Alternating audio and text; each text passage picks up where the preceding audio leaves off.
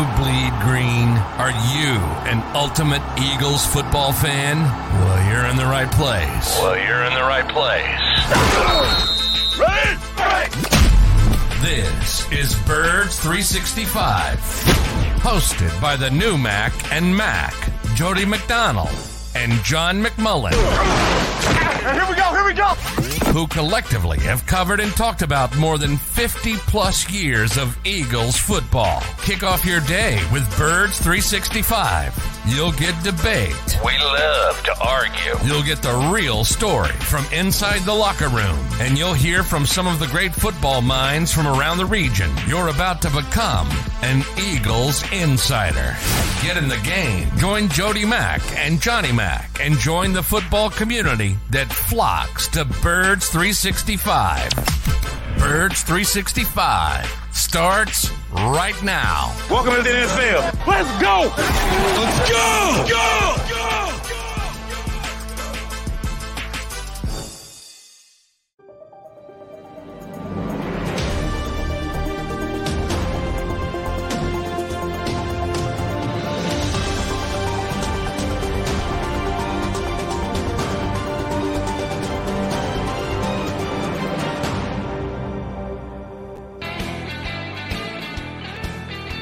And a good victory Monday, Birds fans. Appreciate you streaming in here on Birds 365 with your Mac and Mac guys. Johnny Mac, they may make you sweat. They may give you heart palp- palpitations, but the Philadelphia Eagles know how to win games. Uh, be they uh, close, heart stopping, gut wrenching, call whatever you want, but they flat out know how to win games, and that's why they're the only eight and one team in the National Football League right. In consecutive weeks. Uh, looks like my internet's a little spotty today, so I'm going to try to restart it. Reminds me the Eagles' pass coverage, a little bit spotty, but you're right. They find ways to games. I, I mean, that one, I, I, I'm usually not too concerned with this team, but that one, uh, when it was uh, first and five, I believe, from the six yard line with 27 seconds left. I'm like, he's got four chances in the game because the Eagles can't cover CeeDee Lamb. And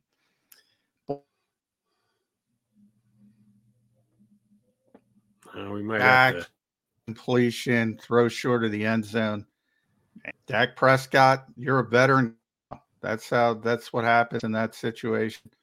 Uh, that one was a little concerning, but and I always go back to Denny Green. Denny Green told me winning, proving is a habit. Most teams falter in that situation. They they found a way to win the game. They surely did, and there's a lot of things we're gonna uh, give the Eagles credit for today. But it, it- as far as I'm concerned, for what we do at Sports Talk Radio, is couldn't be a more perfect outcome. The Eagles win the game, but yet there are a whole bunch of questions about this team, where it's at, how they played, certain areas of concern. Can't have a better result because uh, more than anything, you want to have a W at the end of the game. You want the Eagles to be eight and one and have the best record in the NFL. But if they're just crushing people, then it's borderline boring. This team is anything but boring, Johnny Mac. They keep you tuned the entire time, both screaming and yelling in uh, celebration, but also screaming and yelling in wondering what the heck they're doing out there.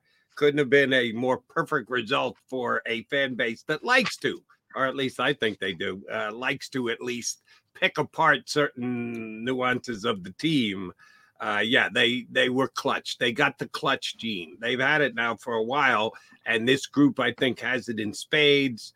You get BG with the two late sacks, I Sweat with the late sack, a big tackle at the two yard line to end the game. A lot of clutch plays, but also issues throughout the game. And you kind of touched on one of them about CeeDee Lamb. And you and I talked about this last week leading up to the game. I think you said they need to make a decision at the slot corner because they keep trotting guys out there on a week in, week out basis. You don't know who's out there. You got the answer? I- If, if you're suggesting they need to make a call and stick with somebody, Sure anyone on is, the uh, the roster right is now you Bradley got baked Roby. in? Bradley Roby's got to be actually able to take the field, right? No. Well, Bradley Roby. Yeah. And by he, he tweeted last night after the win, he will be back after the bye. So from his uh, mentality, he's going to be back, and I do think that'll help and at least settle things down a bit. We have to see how much is left in the tank, but I do know he knows how to play. And right now, they don't know, they don't really have anybody who knows how to play slot corner. I mean, it, it's and it's been attrition. Obviously, you lose Avonte Maddox, who's one of the best in football. You lose his backup, Zech McPhearson, in the preseason, on and on and on. Mario Goodrich can hold up. Now you're playing guys. Sydney Brown's a safety. Eli Ricks is an outside corner. Um, and you're playing guys who don't even really know these are the position. You're trying to get through it. And they get through it and they find ways to win games. But I don't know if it's possible, Jody, when somebody has 16 targets, but they didn't get the ball to CeeDee Lamb enough. they did not get the ball to him enough. They didn't throw the ball to him enough look when nobody and that's what the eagles do so well. When when nobody's don't don't just go away from it because you feel like oh we better mix this up. No don't mix it up. They couldn't do a damn thing with CeeDee Lamb and the cowboys bailed them out uh, and look at other directions. There was a big fourth down play they're throwing it to Jalen Tolbert against I think it was Bradberry. What the what what it makes no sense to me. But you you fall into this mentality. Oh, we can't just do keep doing the same thing. Keep doing why the hell not? I I think the Cowboys bailed the Eagles a number of decisions. The court bailed them out. Uh, certain situations. Um, yeah, Bradley Roby can't get. I mean, they need somebody who understands yeah, I, I need you to look something up for me. How many snaps did Bradley Roby actually play before he went down? I know he played in that Ram game, and it kind of stood out because in the first couple possessions, the Rams threw the ball to Cooper Kupp wherever the hell they wanted. And in the second half, when Roby played more, Bradley uh, uh, Cooper Kupp did less. But I'd really like to know how many snaps he played because you're right the Eagles, John McMullen, Jody McDonald, putting a lot of eggs in a basket. A basket that showed up, made a couple, a handful of plays, maybe, and then went out with an injury and hasn't been back since. Uh, granted, he I don't know that he could be worse than Eli Ricks or Sydney Brown or Mario Goodrich in the slot right now, but I don't know how much better he's going to be either because we don't really even know. We know that he's had a nice career and he's played in the slot before, but in an Eagle uniform, he hasn't done a whole hell of a lot yet. And they're they're banking on him to do a lot just because he's not who the other struggling corners in the slot are for the Philadelphia Eagles right now. That's a little scary, John. It is scary. I'm not by any stretch of imagination trying to say he's the answer. I, I have no idea he's the answer. You're right, barely played. He not training camp. He he went the the mercenary market routes. Um it but knows how to play the position. I, I don't know he has left, but I know he understands play the position. He's before at a significant level. He's played a lot of NFL snaps at the position. Right now, I literally don't have anybody who knows how to play the position. That that to me is the biggest concern. From that standpoint, at least uh, as a defensive coordinator, Sean Desai, you understand you don't have to worry about a guy who's not going to understand – his his role on a play or his responsibility on a particular play. That alone is going to bit better. Then you have to decide, you know, how much left that I can answer. Uh, you know, he might be like my internet this month, trying to limp along to the break. Uh, he he might have nothing left. Talk so excited to see Rashad. I don't know if anything left. I I mean, I don't know if Bradley Roby has anything left, but I know he understands how to play the position. And right now, they're rolling out guys who are out of position just because they don't have anybody else to play the position. Yeah, like I said last week, I would not have minded if Howie Roseman decided to go get Rasul Douglas. I don't care how tall he is. He knows how to play the position. If we're hanging our hat on Bradley Roby because he knows how to play the position, so does a guy like Rasul Douglas, who played it very well the last couple of years in Green Bay. Uh, so the Eagles, but, yes.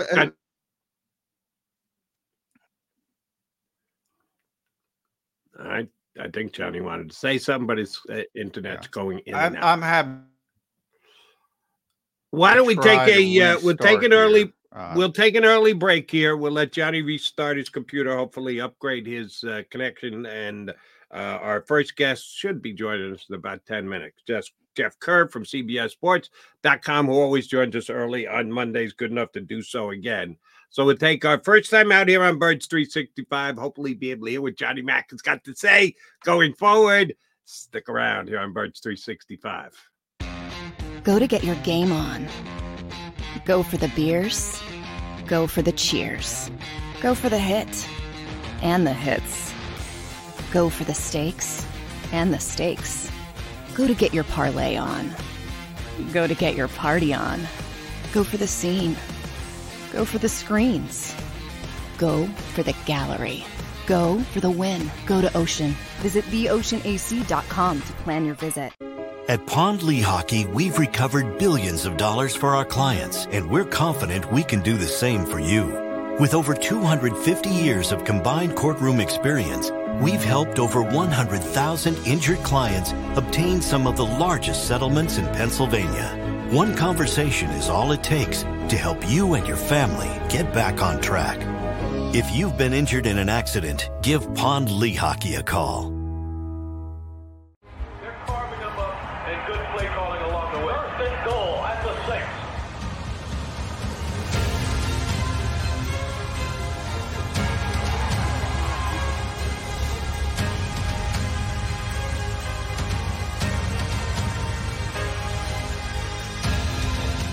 Field of life, First Trust Bank is there for you. Champions on three. One, two, three. Because Philadelphia dreams deserve a Philadelphia bank.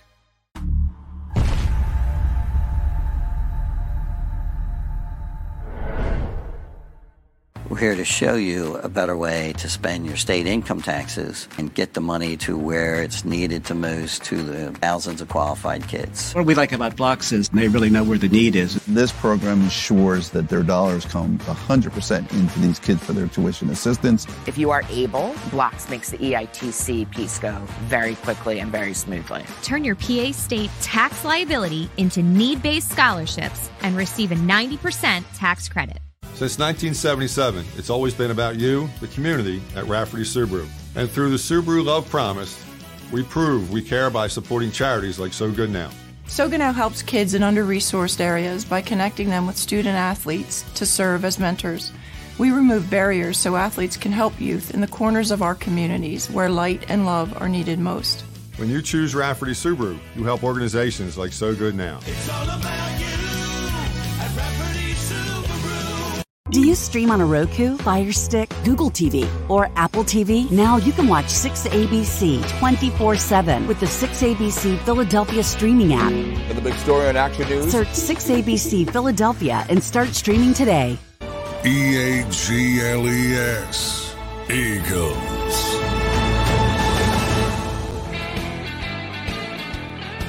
You got Mac and Mac here on Birds 365. Jeff Kerr's going to join us in a couple minutes. When he jumps in, we'll punch him up. Hopefully, Johnny Mac's uh, connection will uh, stick with us uh, more so than in segment number one. J Mac, again, we want to emphasize the positive today. Eagles won the game. They find a way to win week in and week out. They overcome the other teams, some of their own mistakes, but at the end of 60 minutes, Oh, and it took every single second of all 60 minutes for this one to be determined with CeeDee Lamb being tackled at the three yard line. Yeah, they find a way to win the game. And that is the most important thing, as Jalen Hurts like to say, keep the main thing the main thing. And that's the Eagles winning. Uh, you do need to talk about the entire game. And Eagles took a shot yesterday. Uh, Dallas Goedert fracture in his forearm. Uh, he's going to be out for a period of time to be determined. Uh, reading, seeing, hearing people report IR is a possibility, which means at least four weeks. Um, he gets the bye week. The bye week comes at a opportune time for the Eagles with Goedert being out. Uh, what kind of faith you got in the backup Eagle tight ends to be able to step up, Johnny Mack?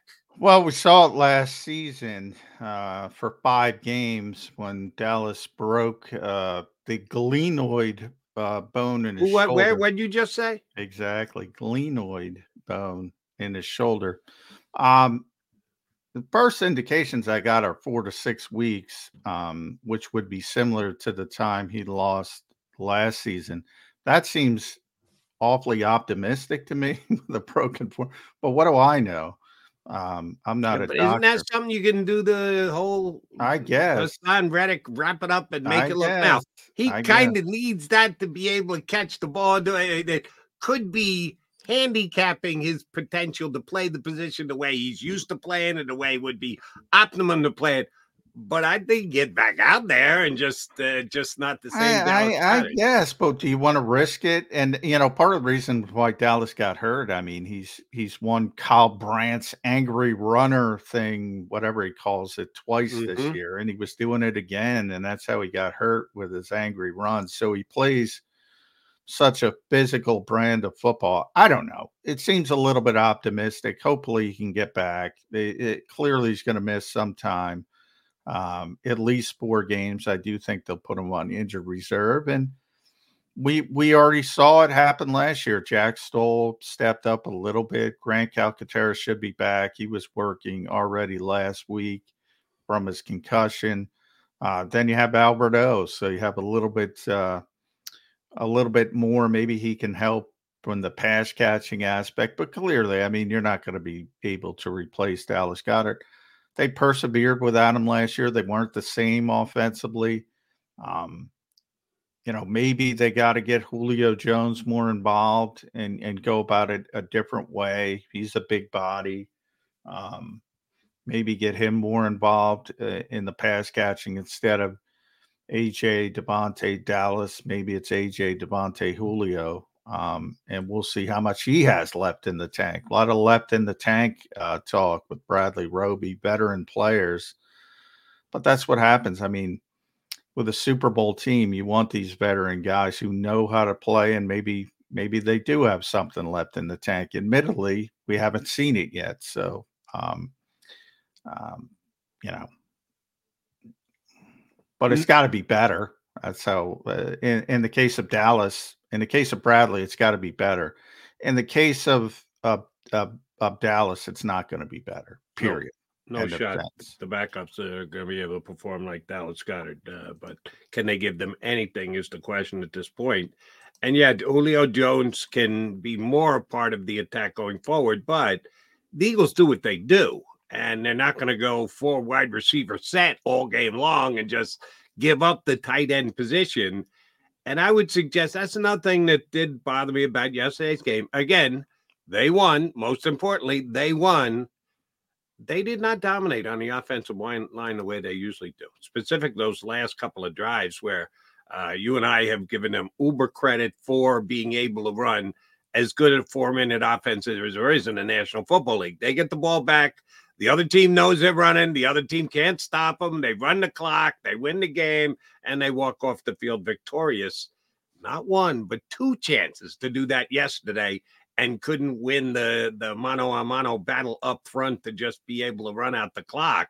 Um, the last two were Sans Dallas Goedert, and maybe that's something we need to um, factor into the equation as to how much Goedert's going to be missed. The fact that he is a major addition to that offensive line when the Eagles are running the football, they just didn't look as good doing it late in the game, Johnny Mack, as they usually do.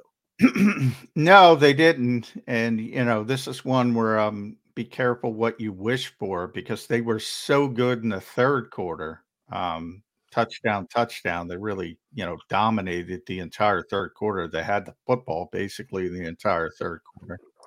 And they went up um uh, by two scores and and they tried to you know run the game out we always talk about run pass ratio well the run pass ratio was pretty good it heavy run yesterday but yeah, be, be careful what you wish for because you had that two score lead and they're trying to run out the game against a very good front.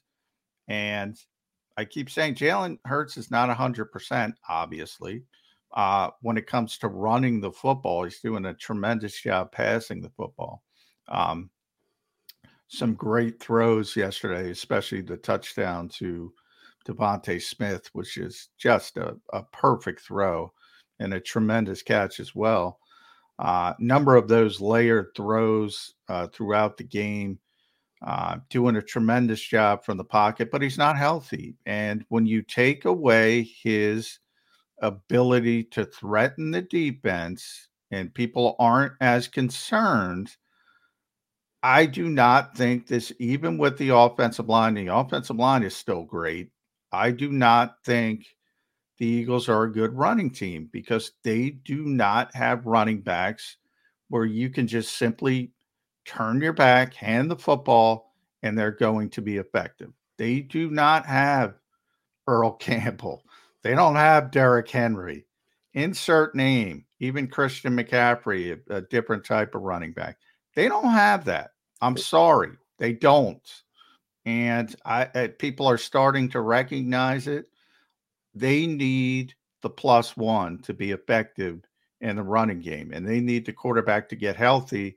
And that Jalen Hurts said selfishly, the bye is coming at a very good time for him because hopefully he can get back to close to 100% and bring that back to the Eagles offense because they're going to need it without Dallas Goedert. They're going to need it. Agree wholeheartedly with that. Uh, Eagles like to run RPOs, but the keep it option just doesn't play. It's hand it to the running back, not hand it to the running back and throw, not hand it to running back and uh, the quarterback runs it himself. You take one third of those out, all of a sudden those options start to shrink pretty quickly. And you're right. I don't think the opponent right now, whoever it is, last couple weeks, has any fear of Jalen Hurts keeping the ball and trying to make a play with his legs. He's just not and he played a great game yesterday. That, like you said, the pass to Smith was something uh, spectacular. But without him as part of the offense, with the threat of running it, you're right. It's just not the same Eagle offense. All right, Carter McDonald here. Uh, excuse me, uh, McMullen and McDonald here. Let's add Jeff Kerr into the mix. He of CBSSports.com joins us early on Mondays. He was down at the Eagles game with Johnny Mack hanging out in the uh, press box yesterday.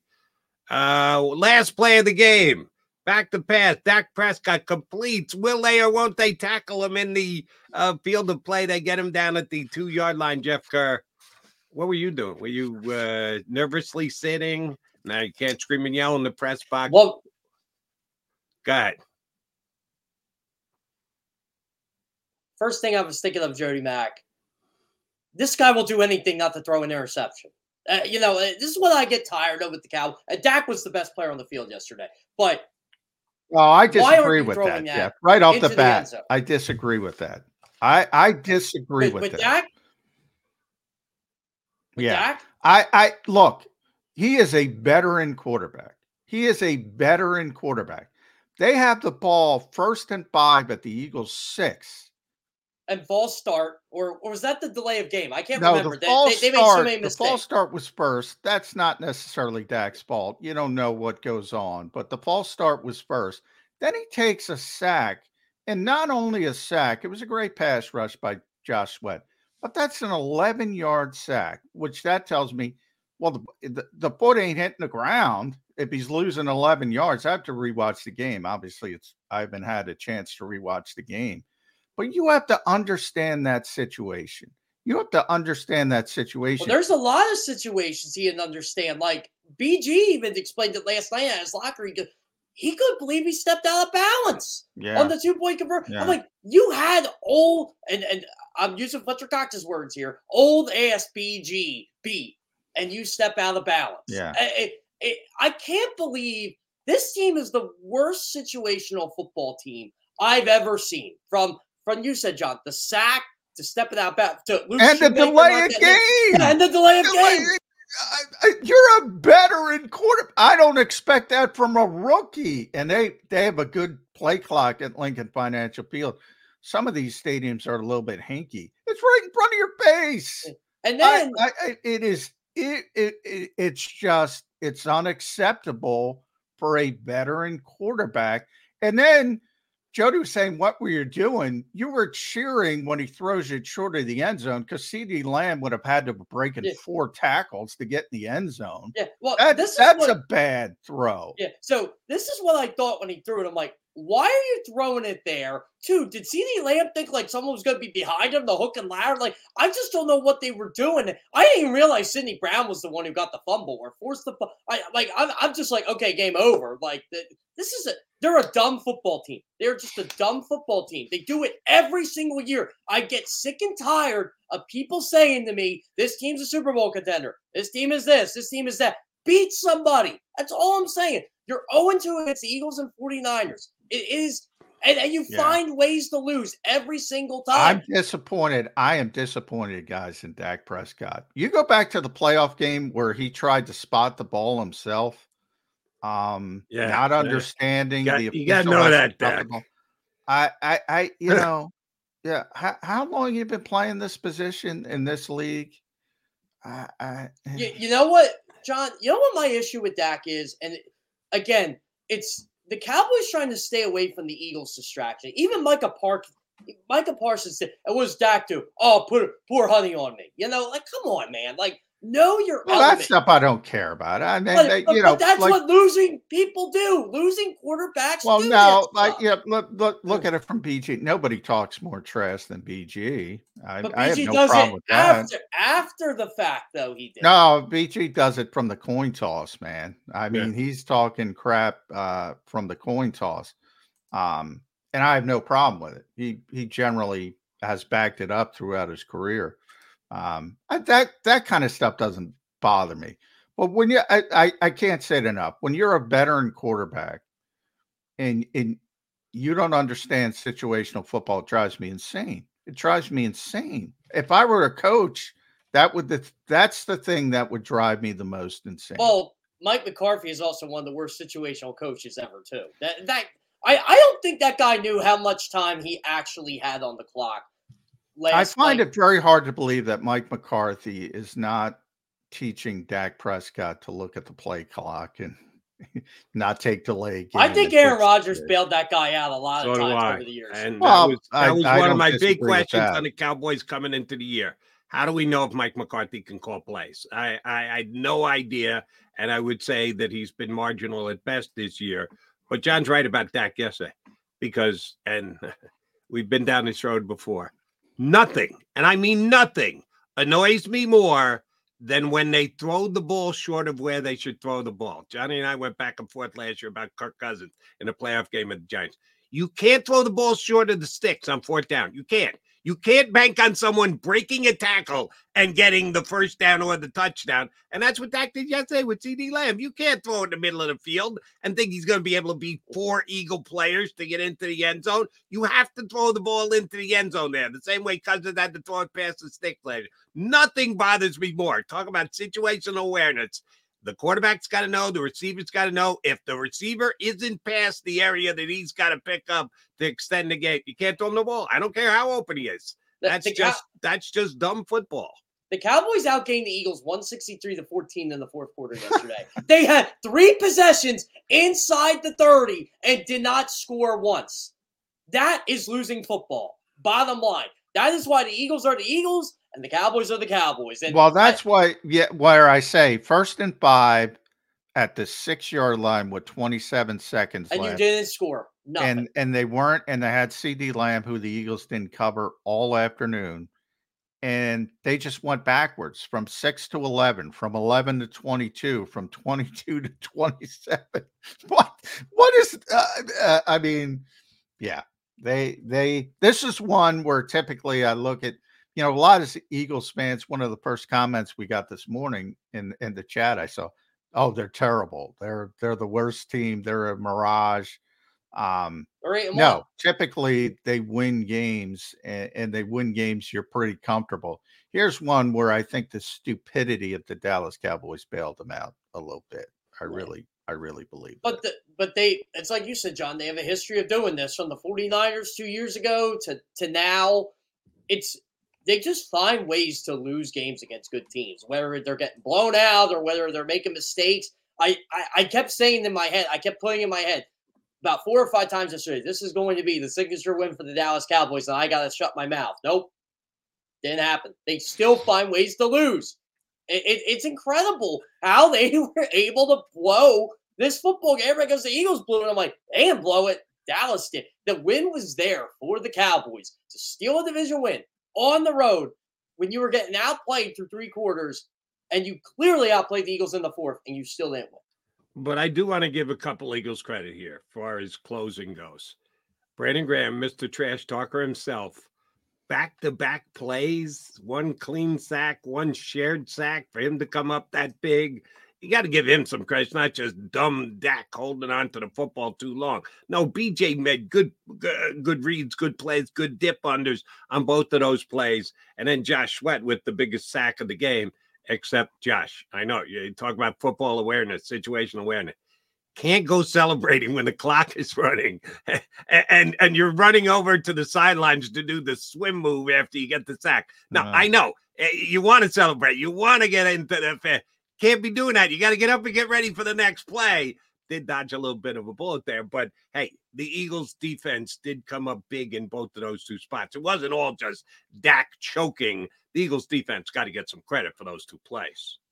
Uh, well, Josh is great. I mean, uh, I've been talking about Josh Sweat all year. He might be the most underrated edge rusher in football. Uh, and yeah, Brandon came up big um, in in uh, a big spot. Uh, and and you know the the only re- and that was a great rush, the sweat rush. And I'm not even.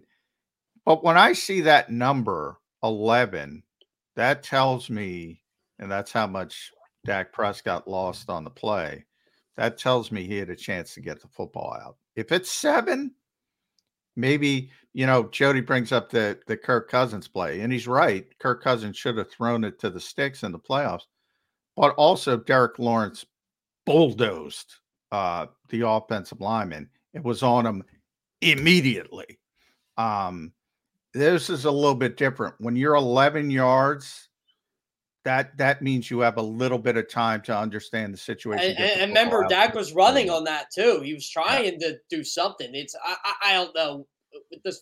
By the way, uh, can we give a shout out to to Zach Cunningham? I actually thought he played the. Oh, he played tremendously, Zach Cunningham. Uh, Dean, we didn't mention, injured again. Uh, did not play well. I don't think during the game. Zach Cunningham was tremendous uh, I thought he had a great game. I, I can't wait to see the the PFF grades and and see what they gave Zach Cunningham because I yeah I'm with you Jeff. I thought from the naked eye he he played a, a really good game.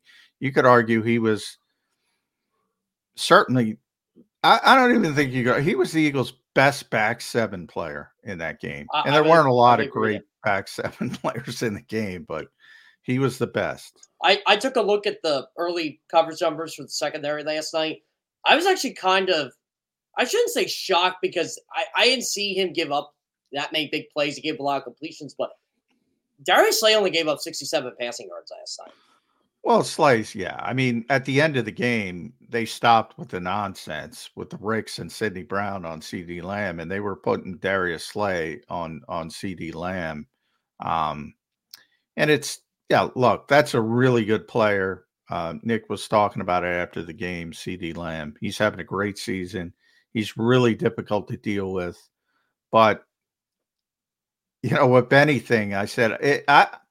I don't know if I ever said, and I told Jody, and I'll tell you, Jeff.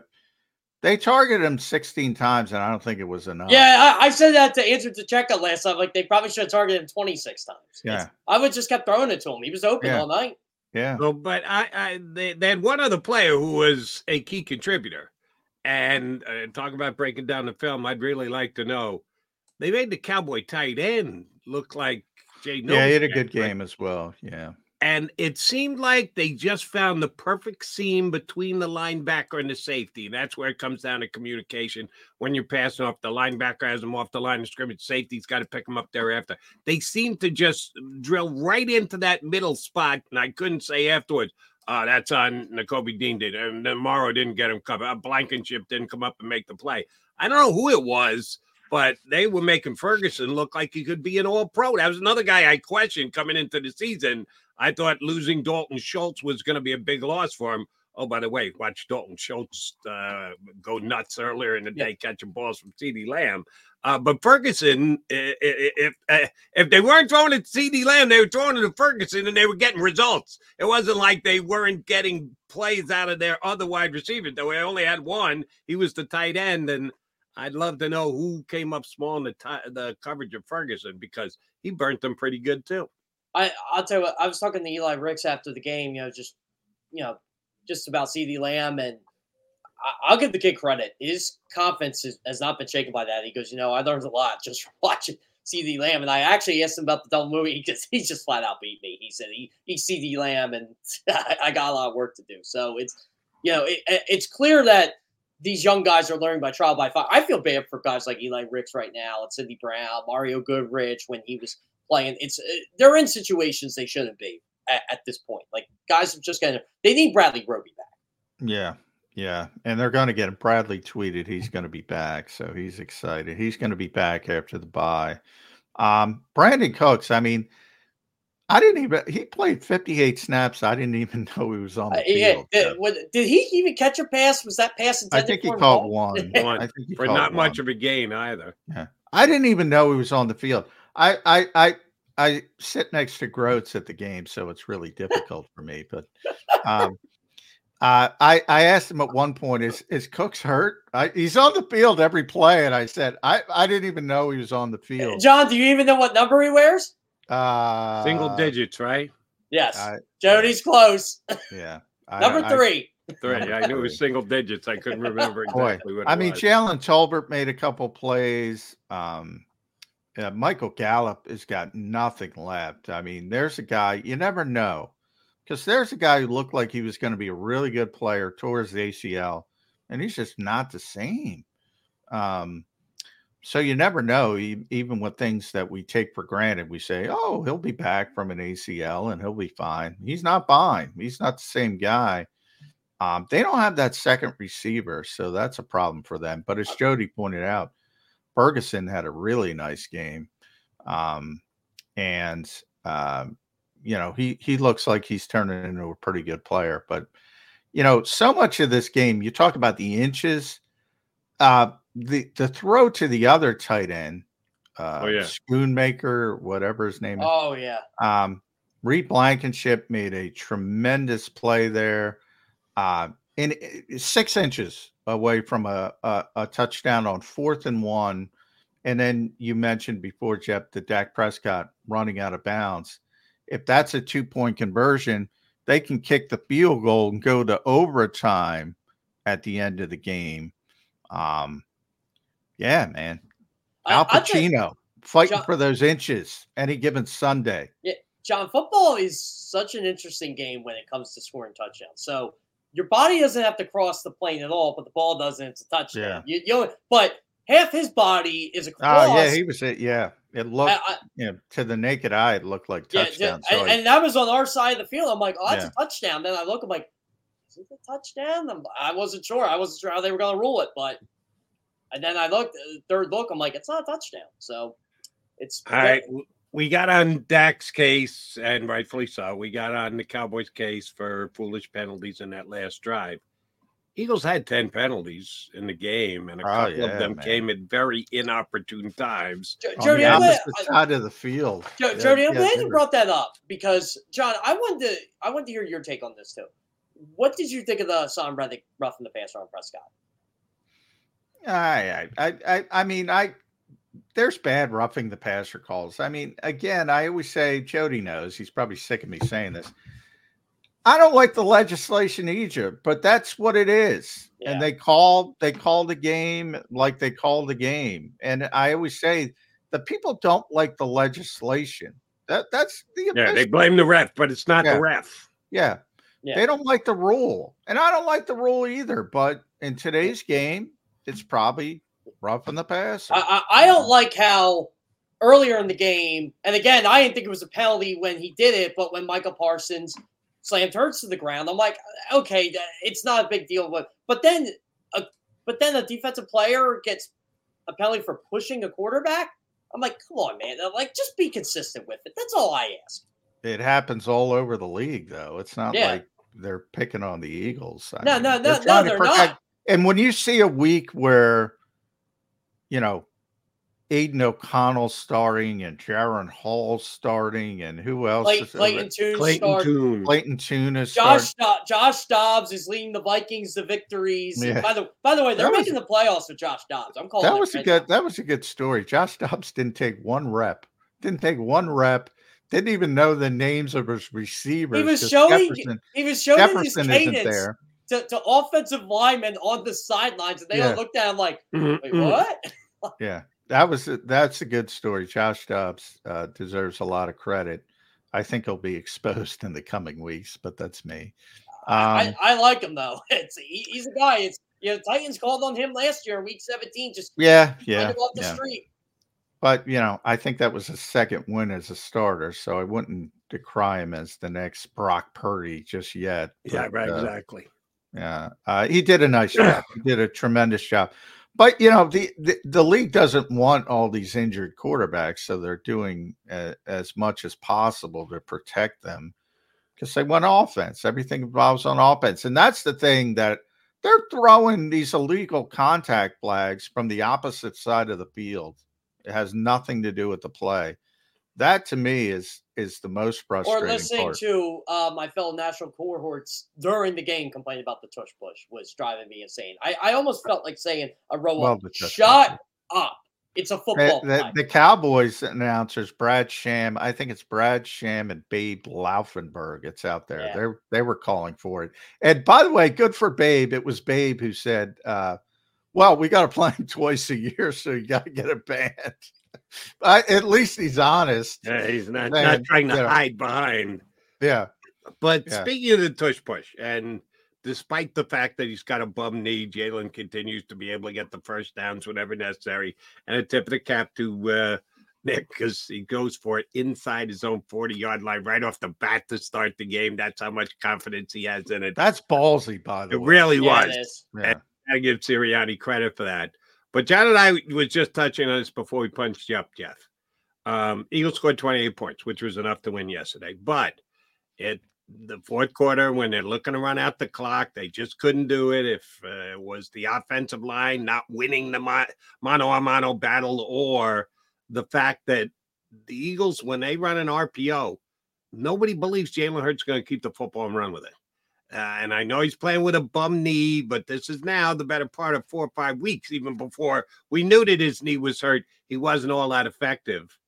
How important is it for Jalen Hurts to get back to 100%? I, I don't want to. I don't need to see him run it uh, the way he did at the beginning of last year but he's got to run it better than he's running it right now because that was a key element to the Eagles' offensive game when they were scoring 30 plus every single week at the beginning of last season. How much did they miss Jalen Hurts' ability to keep the football and run it? Uh, they missed in the fourth quarter last night. I don't think they go three and out on three consecutive possessions that Jalen Hurts is 100% or close to it. Uh, you know, with that bump knee, it really limited a lot. I still don't know what happened on the fumble. They credit to Did AJ Brown hit him when they were? Oh yeah. yeah. AJ Brown ran into into Swift on the play. Yeah, yeah. It, it, that's what again. That's why the Eagles don't use motion. But you know, they're trying to get creative. Same thing I said. They the run into each other. They yeah. run into each other. Yeah, yeah, they're trying to get creative there, and I'm like, well, look, if they have Jalen, that's not a thing. And you know, D'Andre Swift's more effective because of that. And I thought the running game was better last night with Tyler Steen in there, but it's still not what it should be. Uh, Rashad Penny only getting two snaps to me. I know they don't like him. I know they don't play him, but the guy had his yards per carry average on his first carry last night. Like I, I guess I guess the Eagles don't like six yard runs. I don't. Yeah, I don't know. I, I, I mean, D'Andre Swift did not have a good game running the football. No. Um, I don't know what he ended up like two yards a carry. I, will be um, honest, he hasn't been good. Change. He hasn't been good 18, since like week 18, four. Three, not good. Yeah, yeah not yeah. not good. And that last drive was like they they tried to run it. Uh, I think he had one yard, two yard fumble or something like that. Um, Yeah, I mean he's he's not, and that's what I said. You know, he's a good player. I'm not saying he isn't a good player. He's a good player, but he's not the kind of guy you just turn around and hand him the football in the traditional way. He's not going to be effective in in that manner, and that's where Jalen Hurts comes into it. Now, maybe Rashad Penny is for whatever reason. I mean, the coaching staff sees him every day. Um, they don't think he's um, should be on the field. And they never give you a, a legitimate reason, on or off the record, why he's not playing. well, you know, that, that that's Nick's way. Nick's never going to bury a player. Um, but you know, you you say a lot when you you take them off the field, and you know Mario Goodrich, for instance, um, you know they took him off the field, um, and you know we're going to see. I think one of the most interesting stories going into the bye week uh, because I think Tyler Steen played pretty well I, um, I did too. Did they move forward with Tyler Steen as the right guard, even when Cam Jurgens is ready uh, to go? I think that's one of the more interesting stories because that's where they want to go. And if he's ready, that's who they want to be their long term right guard. Why wouldn't you keep him there? Yeah, from my perspective, I thought they wanted him to win the job in camp, but Cam never gave it up. And uh, as we've seen this year, guys are losing their jobs through the injury. So yeah, yeah. why not Tyler Steen? Times. Yeah, Kenny I Gainwell lost his job because yeah. he got hurt in in week one, and then D'Andre had a big game. Let, let me go back to the running back position because I was thoroughly intrigued with the way things played out yesterday. During the week, the coach was asked about Kenny Gainwell, and he got defensive. I'm sorry, that's just the way I saw it throwing Kenny Gainwell into a comparison with AJ Brown and Jalen Hurts. Oh, if every time somebody made a mistake, we pulled them out, we would have a quarterback or uh, Jalen Hurts. And no, that was just a foolish thing to say. But he was going to bat for Kenny Gainwell. The fact that the Eagles continued to seem seem to have faith in him. Yesterday, Gainwell makes the big play early, the touchdown the best run. run. Yeah, the leap into and, the and, end zone, and then he disappears. We only and then he gets anymore. two more carries the rest of the game. Well, which is it, coach? Do you trust and love Kenny Gainwell or do you fear Kenny Gainwell? On a day when Swift's not running it well, why didn't they go to Kenny Gainwell in the second half of that game, Johnny Mack? Yeah, well, shocking. Nick uh, often contradicts himself. Um, yeah, it's not the first time. I mean, you you bring up the point, like uh, as you said, the comparison to AJ and Jalen was goofy. Number one, but number two, saying Oh, he never sits people. He sits people all the time. He sat Mario Goodrich. I mean, what what what are you talking about? The only thing um, the Eagles haven't done to Mario Goodrich yet is put his locker with the rest of the practice squad guys. Yeah. He's well, they did for, for, a while, and they moved some of the uh, portable lockers out. They actually did move them inside, and then they moved them back outside. So, um, yeah. But anyway, uh, yeah, he does it all the time. He he contradicts himself, but you know, when you speak extemporaneously, occasionally you're going to do that. Uh, I'm a little surprised because that was such a good run early.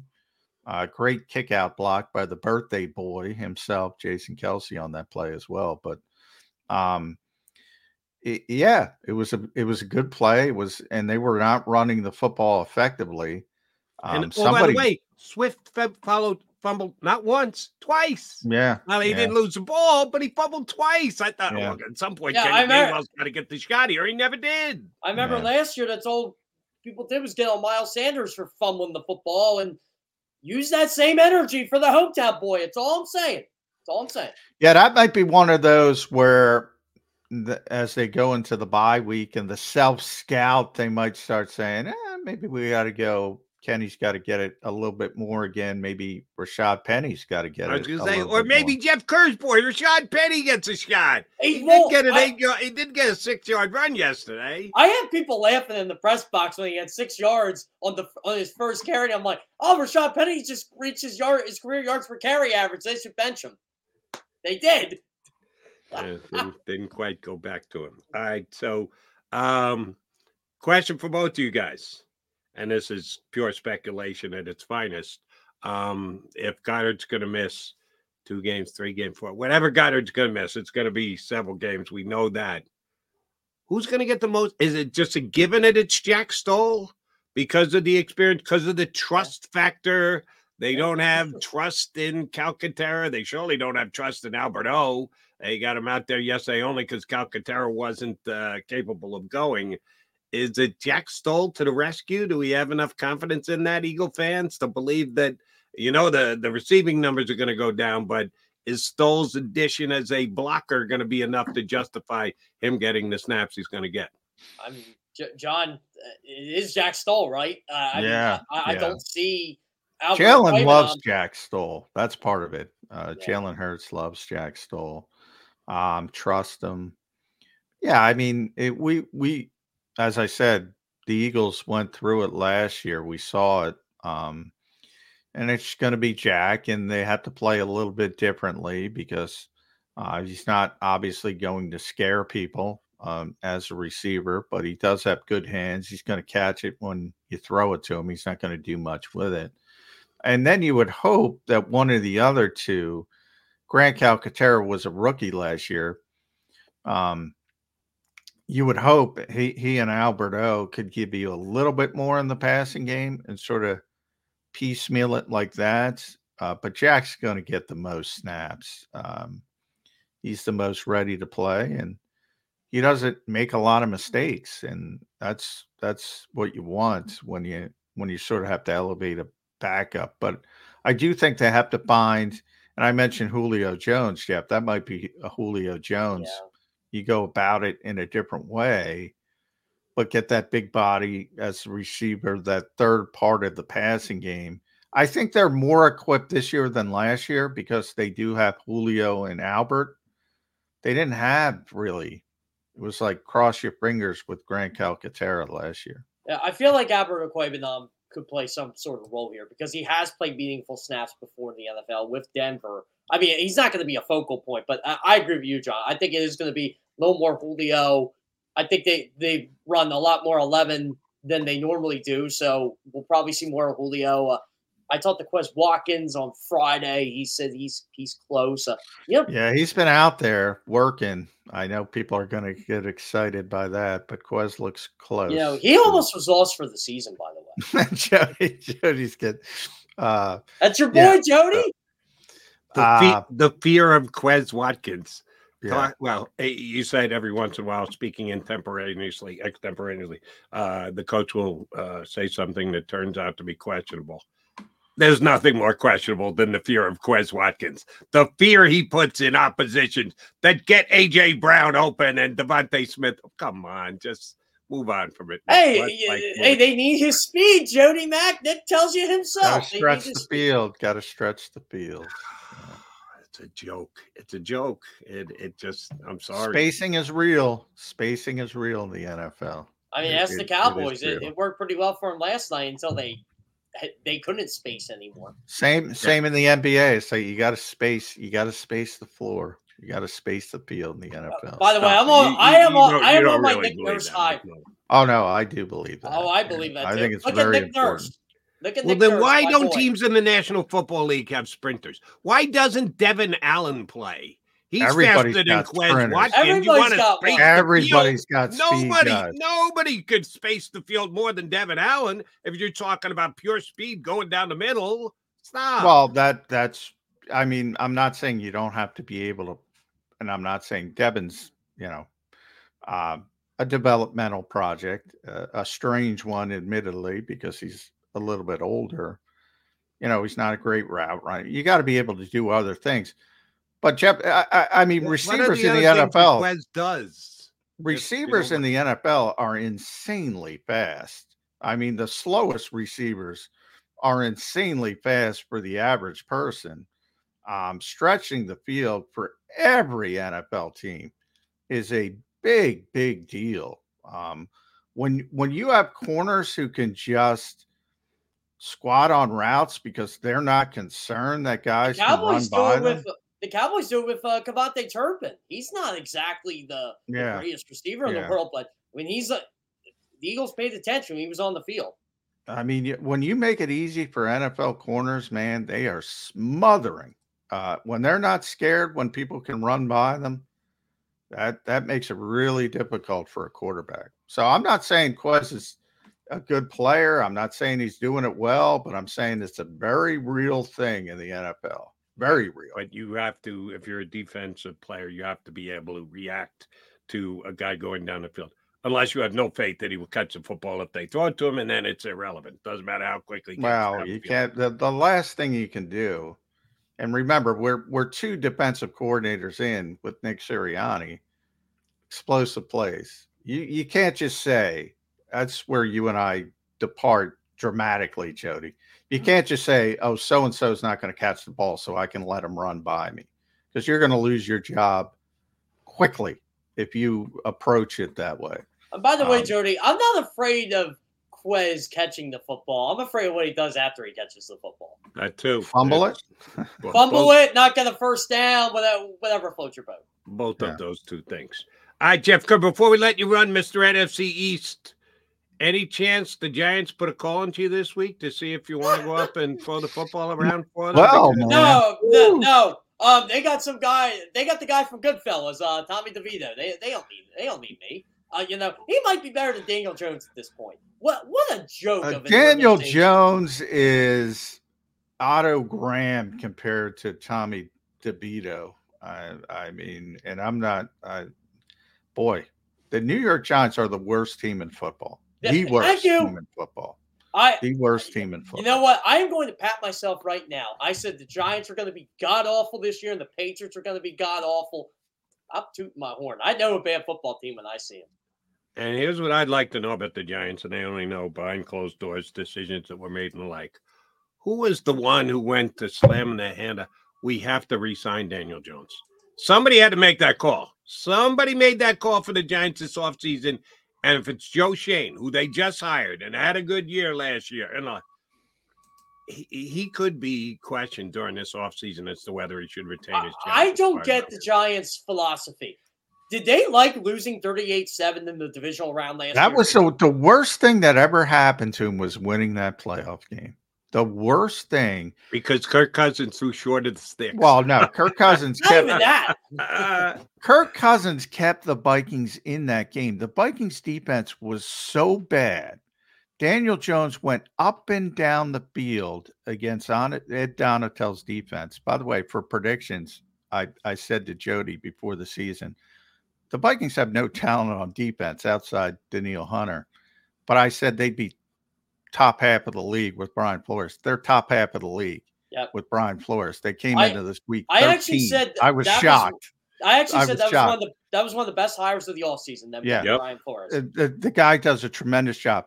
Ed Donatell was the exact opposite. It was one of the worst defenses I've ever seen. He went up and down the field. The only reason they were in that game for Kirk Cousins to screw it up was for, was because of Kirk Cousins, who had a phenomenal game.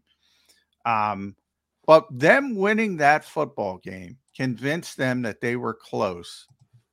And it's like they forgot the next week when the Eagles pretty much just laughed at them uh, in, in, in route to what what was the score of that game? 38 to 7. 38 7. That was the worst thing that ever happened to the New York Giants. And they made a bunch of decisions off that bullshit win uh, and, and, set themselves back. I couple, actually think Washington is running a better organization right now. They, they blew it up. They just said, you know what? We're not winning with Montez Sweat. We're not winning with Chase Young. Here, the Bears, you want to give us a second round pick for Montez Sweat?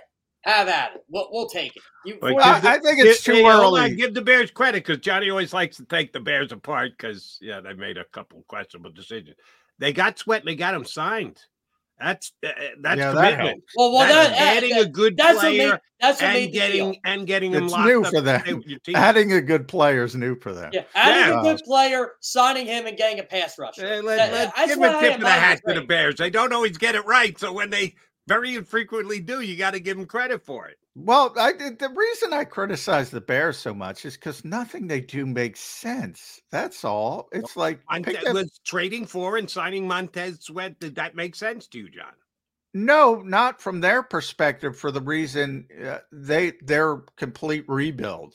So you know now they're sort of piece. Uh, they're sort of trying to. Montez Sweat only has one year left. They're No, trying uh, to serve two masters. My defense of the Bears was they have all this cat room in the off season, and if you They feel got to spend Montez, it on something. Yeah, yeah, and I feel like if you feel Montez Sweat is better than the 35th overall pick in the draft, at least Yeah, that's which the, I that's agree with. All right, yeah. I'll credit that. I agree with that. Well, you're Well, Washington. uh, If you're um, who's their GM? I'm, I'm forgetting that. Uh, Jason Wright. Ryan Poles. Yeah. uh, No, no, no. Washington. GM. Yeah, Oh, Washington. Jason Wright. Or um, you're running to the phone. Yeah, yeah. You're running to the phone. You're you're saying, oh look, you want to give us that for him for a player Well, I think. Well, here's go the thing for it. about Washington. Ron essentially, uh, he's the president, um, and Ron Rivera's essentially the GM with Yeah. Herney. So they're running, and they're obviously gone. So I don't even know who's going to be running Washington. We're going to have to see what Josh Harris does. Um, and I think Josh Harris will be better. Um, well, I don't think he's definitely going to be better. Anybody is better than Daniel Snyder. Yeah. Right. So they're going to be better. I don't know how good, but they're going to be better. The Giants, I'm a little disappointed with because I thought Brian Daboll was a great hire. I think he's a good coach. I still think he's a good coach. I think Joe Schoen made some good decisions in his first year, and then they just weren't honest with themselves. And I would say that's the most difficult thing to do for an NFL executive. You got to be honest with yourself. And they should have realized that that was a that was a nice win on the road in the playoffs, but they they made too much of it. And by the way, their offensive line still sucks. In fact, it's even worse than it was last year, and it wasn't any good. But it all starts with the quarterback, and that's the biggest mistake they made was giving damn it Danny Dimes forty million dollars. I'm sorry that uh, if if that's the price of doing business in the NFL, Danny Dimes is. I get it. Everything's going up, and it never comes back down. Uh, In no world is Danny Dimes a I'll, forty. I'll give you dollar one, Jody. With your Jets, I'd rather and keep in mind this guy has been the worst quarterback in the league the last two years statistically. I think I'd rather have Zach Wilson and Daniel Jones right now. Yeah, at least, Ooh, you're not, at least you're not. bold. At least you're not paying Zach. uh, yeah, exactly. You're not million. paying Zach Wilson. You can just get rid of him. That's that's a key difference. All right, Jeff Kerr, always a pleasure, buddy. Thanks for jumping in. We will talk to you next Monday, even on the bye. Thanks for doing it today. Yep, sounds great. Thanks, for Thank having me you, on, Jeff. guys. Jeff Kerr, read him on CBSSports.com each and every single uh, day. All right, McMullen McDonald coming back. Hour number two coming your way. Uh, Chris Franklin, NJ.com, going to join us in less than 20 minutes. So stay here with Birds 365.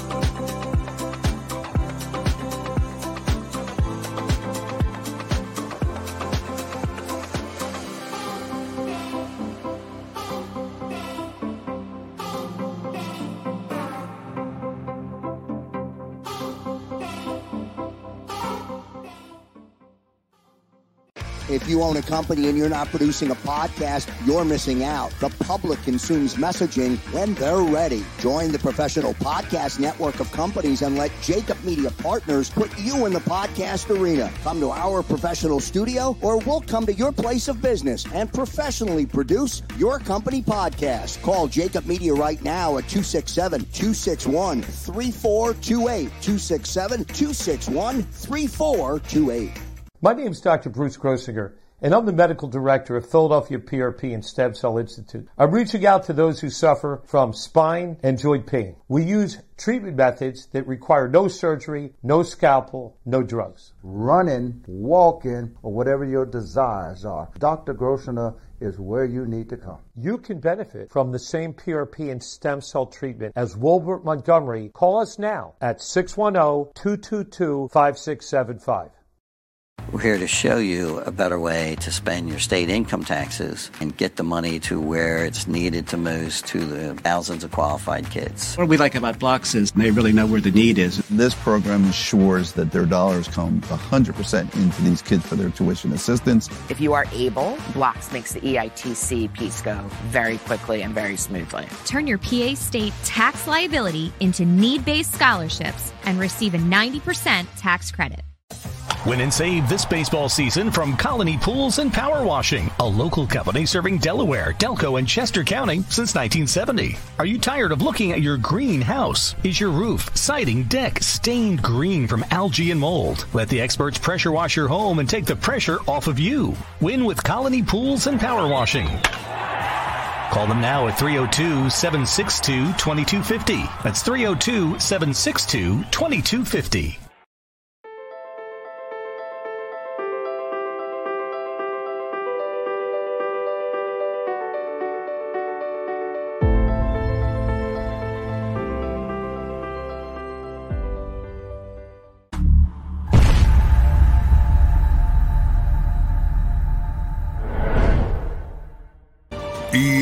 G L E S. Eagles.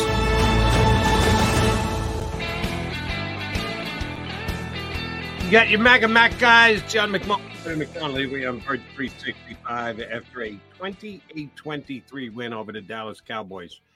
And John, uh, you had to run out and go down to South Philly on Friday uh, to get some off the record stuff from the coach.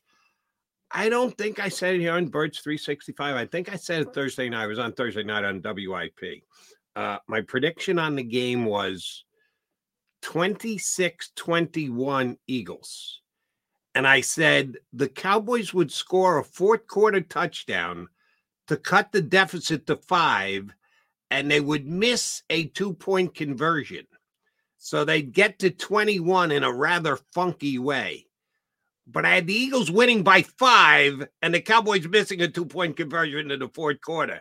That's pretty damn close. Now I know it's 28 3. I saw Kempski was spiking the football. He predicted 28 23. Nice. He got the score right on. He got it uh, correct. Uh, uh, so, yeah, but that's nice. Uh, that's that's good enough, Jody. That's Yeah. good enough.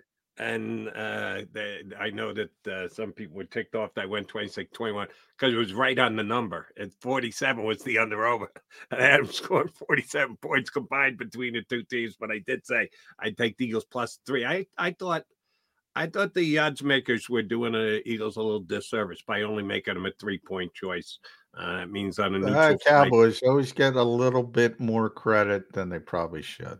And that Always. is that's a wagering thing that they take more money nationally than probably any other team. So I think they do slant it a little bit. So that factored in. But if you bet the bird yesterday, you were a winner because of it. Don't uh, don't complain, don't question, just cash your ticket, which is a good thing for the Philadelphia Eagles. Um, I, I shame on me, I missed this yesterday. Uh, I never saw it. Uh, you might have tweeted it. All the other Eagle Beat guys. I just was in the middle of doing some things just as the game started yesterday. Do you have the inactives for yesterday handy? Is I don't have it in front of me, but yeah, I can I can uh, pull it up. Um, yeah, Derek Barnett inactive. So that, that was the reason I was asking the question. Is Barnett hurt? Or no they healthy scratch. were they scratch. playing him the entire time to just like cross their fingers and play that someone would be foolish enough to give them a swap of rounds in the draft pick to be able to trade? And now that because you've been telling me for weeks, maybe they actually like him. Maybe they actually think that he brings something to the table. First week after the trade deadline, DNP coach's decision. I'm kind of doubting that logic, John, that the Eagles think that Derek Barnett is still bringing something to the table. Well, I think uh, it, it, that's understandable. I I think I'm going to wait one more week for this reason. The Eagles were concerned, very concerned uh, about the Cowboys' special teams uh, for a couple reasons. One, John Fassel's one of the one of the best uh, coordinators to do it. Um, he's been that way for a number of years, and the other is Turpin, uh, who is a tremendous return guy, and he did kick a, a 48 yard return. Uh, had a 48 yard kickoff return. Um, so they elevated Ben VanSumeren, which came out of nowhere. And for those who don't know Ben, very raw prospect, tremendously athletic, though athletic freak. He was one of the best uh, testers in the combine. Um, and they they wanted his athleticism on the field and and Patrick Johnson, who had been because of numbers crunching, um, had been inactive for a couple weeks early in the season, played more special team snaps than anybody. So if it wasn't the Cowboys, I, I want that's why I want to wait one more week. Now, if they come out of the bye and he's inactive again, yeah, do we um, do we fear Kansas. the Kansas City Chiefs special teams the same way the Cowboys? No, no, and that's sort of what I'm saying. If so, I want to wait and see if they make him inactive again, because the second part is, well, maybe I was saying maybe they finally want to get Nolan more work, Nolan Smith, and they didn't get Nolan Smith more work. No. Um, so that's sort of the reason I want to see what they do against Kansas City. Now, if he's active again, inactive again against Kansas City, yeah, then they just benched him. But they were, and this is long before I knew they were going to make him inactive. They were very concerned about the Cowboys special teams, legitimate. No, Nolan Smith, all of nine snaps again yesterday, with Derek Barnett out of the mix and Nolan Smith uh, getting all of nine sacks. Yeah, they're they're they're just not confident enough on Nolan Smith. Uh, the first round. No, he's got to he's, he, he's got to get stronger. Um, and you know, I was talking to BG after the game, and and you know, because he's his snaps are down. Sweat and Reddick are playing too much. Um, bottom line, but when you're in tough games, it is back in the day. I always pointed out the Eagles would talk every year about we got to lighten Fletcher's load, and they never would because they would get in the tight games. They weren't as dominant back then. They'd get in the tight games and they wouldn't be able to get them off the field. Similar, they're in a tight game. Well, you need Reddick on the field, you need Sweat on the field, um, and they played a ton, and they're not getting reps from Nolan. Um, and and BG is down. Um, but I expect him to get more reps. They're, they have him on a pitch count for a reason. They want him to be healthy for the stretch run. Um, so I expect his to go up a little bit. Uh, but yeah, it'd be nice to get that fourth guy. They were looking for the fourth guy last year and they couldn't find the fourth guy. And they can't find the fourth guy this year because uh, Barnett's done nothing. Nolan Smith hasn't um, impress them enough to get snaps and and Patrick Johnson, you know, is more of a special teams guy. So um yeah, they're still looking. They're still looking. And you would hope that Nolan Smith would have seized that role, but it hasn't happened. All right. So the Eagles get the bye week this week, John. And uh, I'll, I'll already admit ahead of time uh, you talked earlier about we hate the legislation of the NFL. Don't hate the refs. We hate the legislation and the rules. Oh, they think they, they hate the refs. They, right. they hate the legislation. They actually hate the legislation.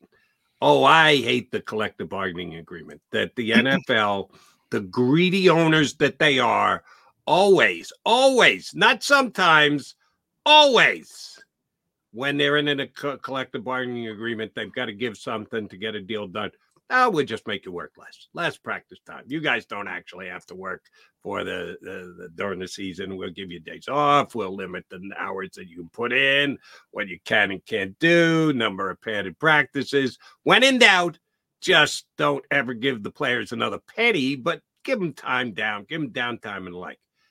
The Philadelphia Eagles have their bye. If the collective bargaining agreement wasn't what it was in place, they could, and I know some people hate this phrase, but it kind of is on point, clean some things up. Because I know they're eight and one, they got the best record in the NFL. You watch that game from stem to stern yesterday. There's some things Eagles could still clean up that they could be better on. And they won't get a chance to do that this week because the collective bargaining agreement won't allow them. They're off. Did they not come back till Tuesday of next week, John? Uh, they... are probably not coming back. To, remember the the Kansas City game's Monday Night Football, so they're probably coming back a, a day later. Um, they they're they'll be in there this week for a little bit. Uh, they have to get the weekend off. Um, uh, I think it's four consecutive days uh, they have to get out, and it's got to be weekend. So Friday, Saturday, Sunday um, Monday, most likely for the Eagles. Um, but yeah, I mean, it's just the rules, and you got to deal with it. Um, and it, you know, because uh, I oh, I saw a New York guy uh, go nuts because Zach Wilson went on vacation with his rather attractive girlfriend and uh, he should be working he can't work it's collectively bargained uh, everybody it's part uh, and and you know for the eagles and and jalen hurts said it yesterday selfishly it's coming at the best time for me because sure. some of these guys are banged up and by the way uh, now that i'm on this tangent don't don't tweet me about insert name being glass I get that every time somebody gets hurt. Oh, he's glass. He's made of glass.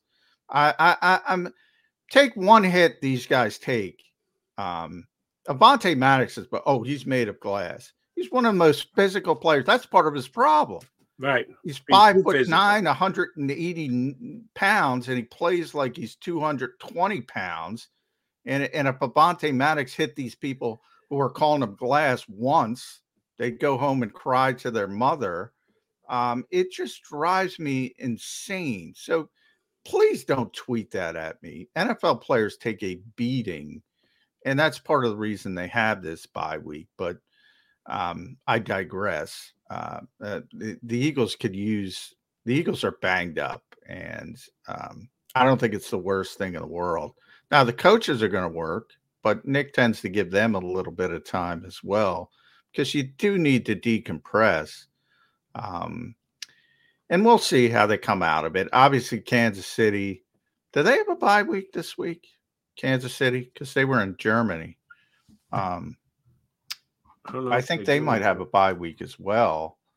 Um, I'm not positive.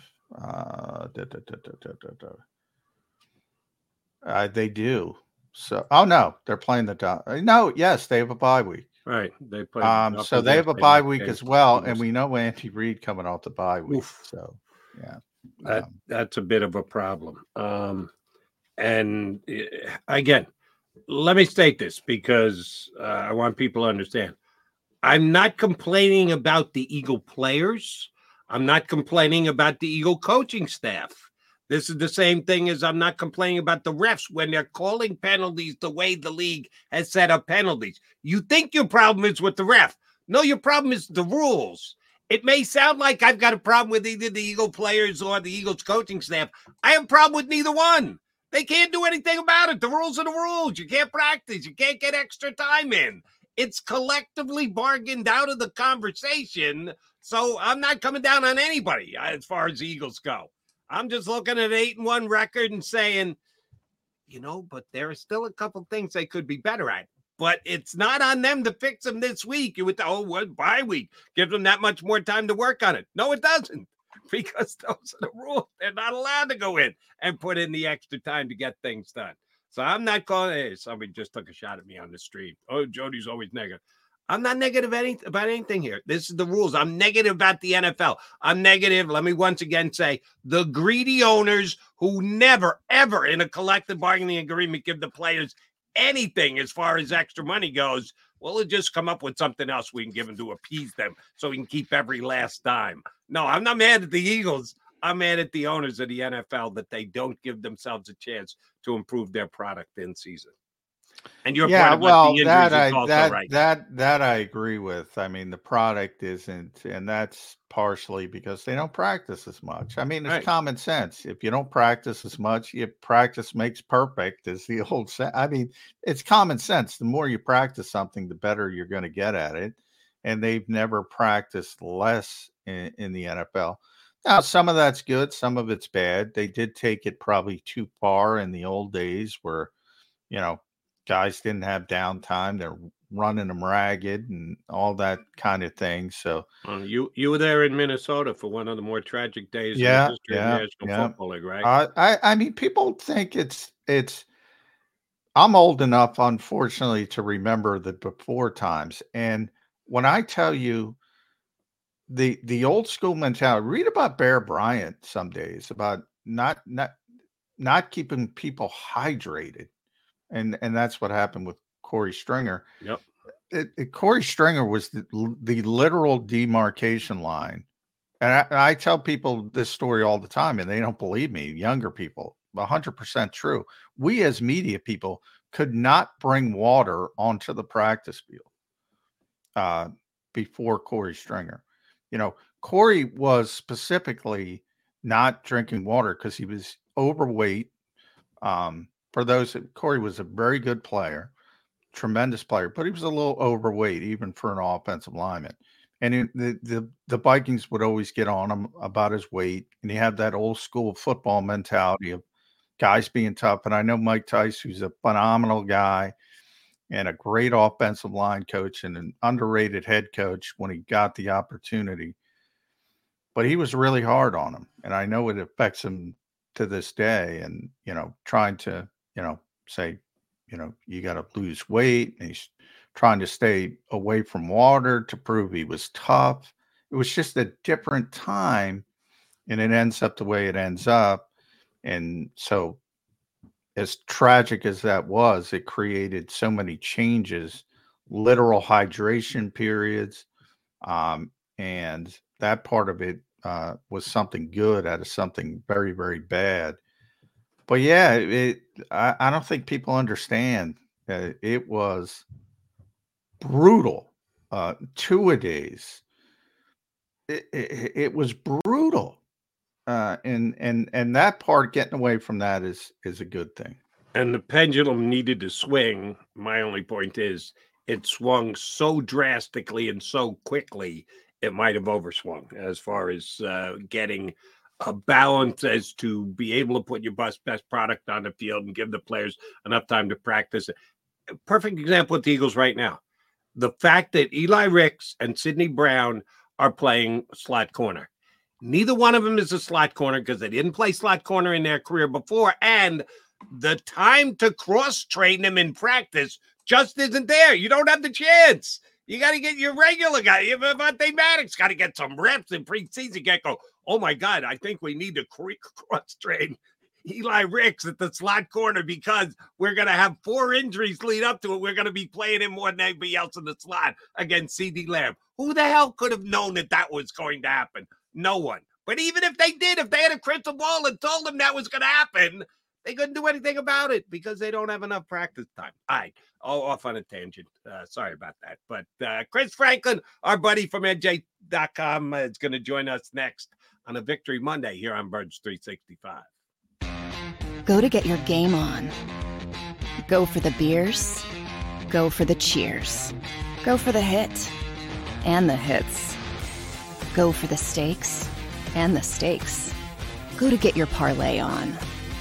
Go to get your party on. Go for the scene. Go for the screens. Go for the gallery.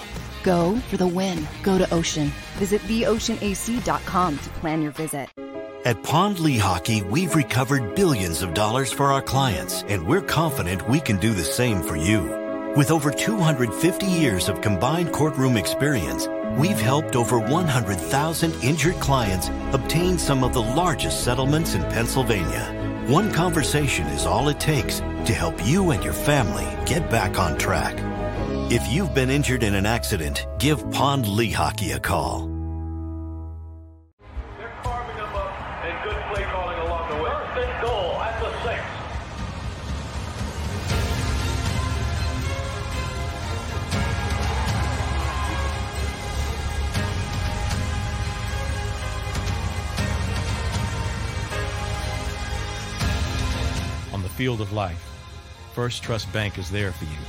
Champions on three. One, two, three. Because Philadelphia dreams deserve a Philadelphia bank.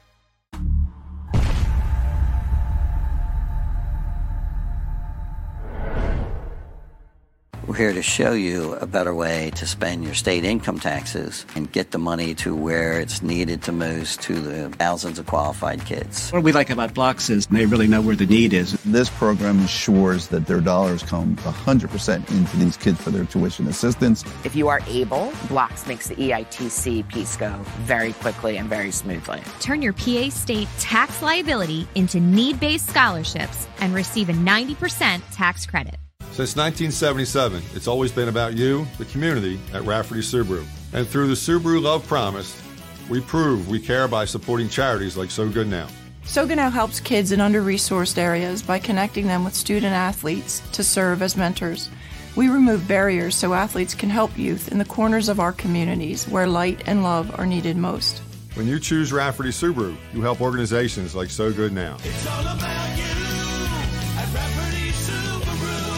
Do you stream on a Roku, Fire Stick, Google TV, or Apple TV? Now you can watch 6ABC 24 7 with the 6ABC Philadelphia streaming app. And the big story on Action News? Search 6ABC Philadelphia and start streaming today. E A G L E S. Eagles.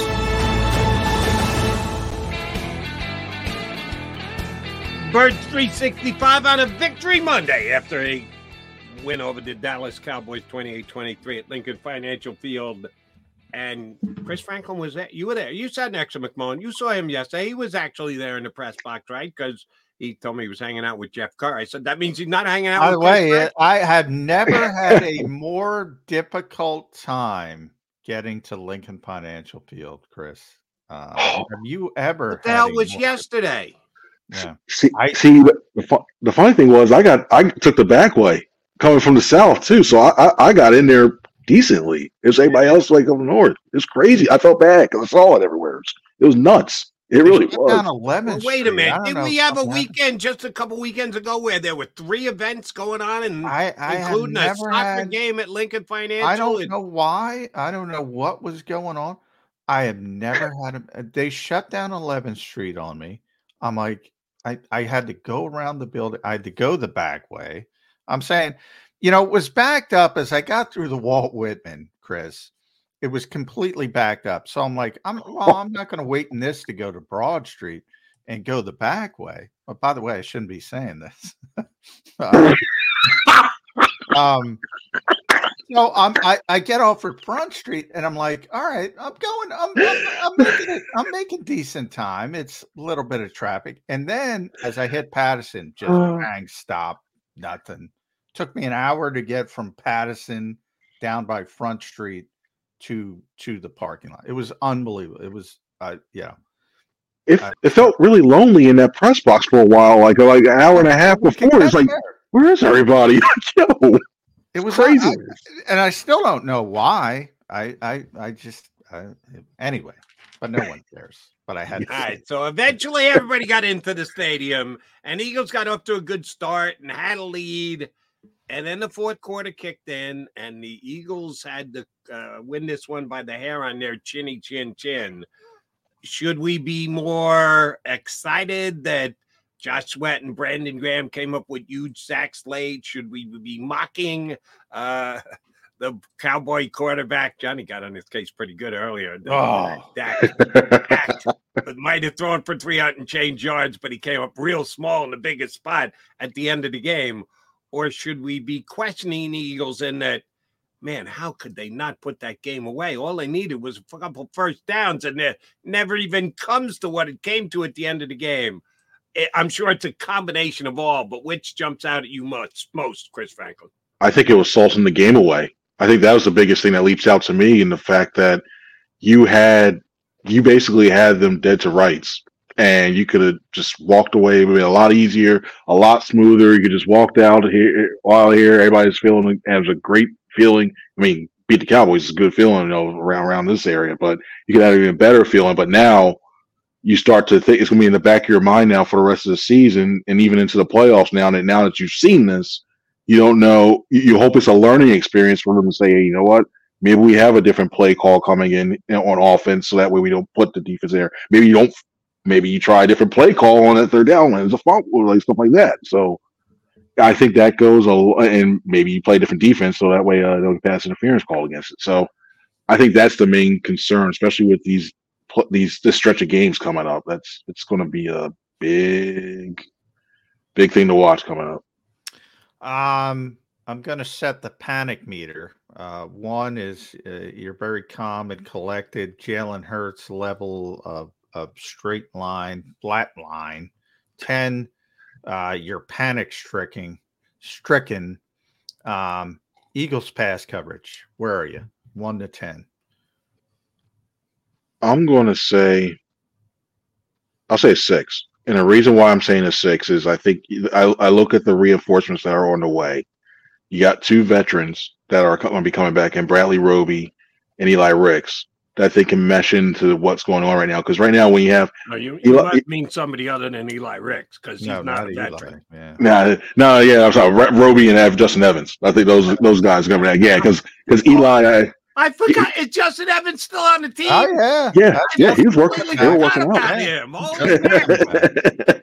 Yeah, they were working. We saw saw him working out on the side uh, this week, so they're getting close. And Bradley Roby himself said last night that he's coming back. Justin He's ready to Evans the slot corner too. Why do any doubt? Just Justin Evans has played corner. slot. Yeah, he has. Yeah, and in New Orleans, he played slot, so he can play slot as well. Yeah, he's their best coverage safety. Um, I don't know Kevin Byard. I haven't seen him enough, but um, he certainly was a better uh, coverage. He was one of the best coverage players in the NFL. I don't know how much he has left. Uh, hasn't been tremendous, but it's difficult to come in. Justin Evans had been their best coverage safety, and now you have yeah. I've been talking Roby. Look, I know. Here's what I, I Roby knows how to play, so it's got to be better. He knows how to play the position. Sydney Brown, Eli Ricks, tip of the cap to those guys, but they're playing out of position. They don't. They don't know how to play the position. And when you get Cooper Kupp or CeeDee Lamb, ooh, you can get ugly at times. It's no fault of their own. To me, it's like almost like you place them in the middle. It's a tough situation for them to go at to adjust on the fly, especially as rookies. And they're still not only just learning the game, they have to learn a whole new position, something that because they're more outside guys. So I think that it's a really, really tough thing for them. And to me, Roby is the closest thing they've got going to Avonte Maddox that when it comes to the style play and playing in that phone booth, helping out and run support and, and occasionally blitzing off the edge too. I think that's that they really need that coming back. And if he stays healthy, I think that rectifies some of the stuff. It's still not one of the best pass coverages right now in the league, even if you add him back on there. But at least it gives him a better shot, especially in that uh within that ten yard range that the Eagles seem to be getting, getting killed at the last couple weeks. All right, no, you're going to beg off till the all 22, and certainly we cut you slack, both of you two guys. But um, the two Eagle safeties, which played, did they play 100% of the snaps yesterday? Both safeties played the entire game. Uh, let me see. I think Byard, I I, One- I think Byard it. played every single snap. Byard and Cunningham, I think, played every snap.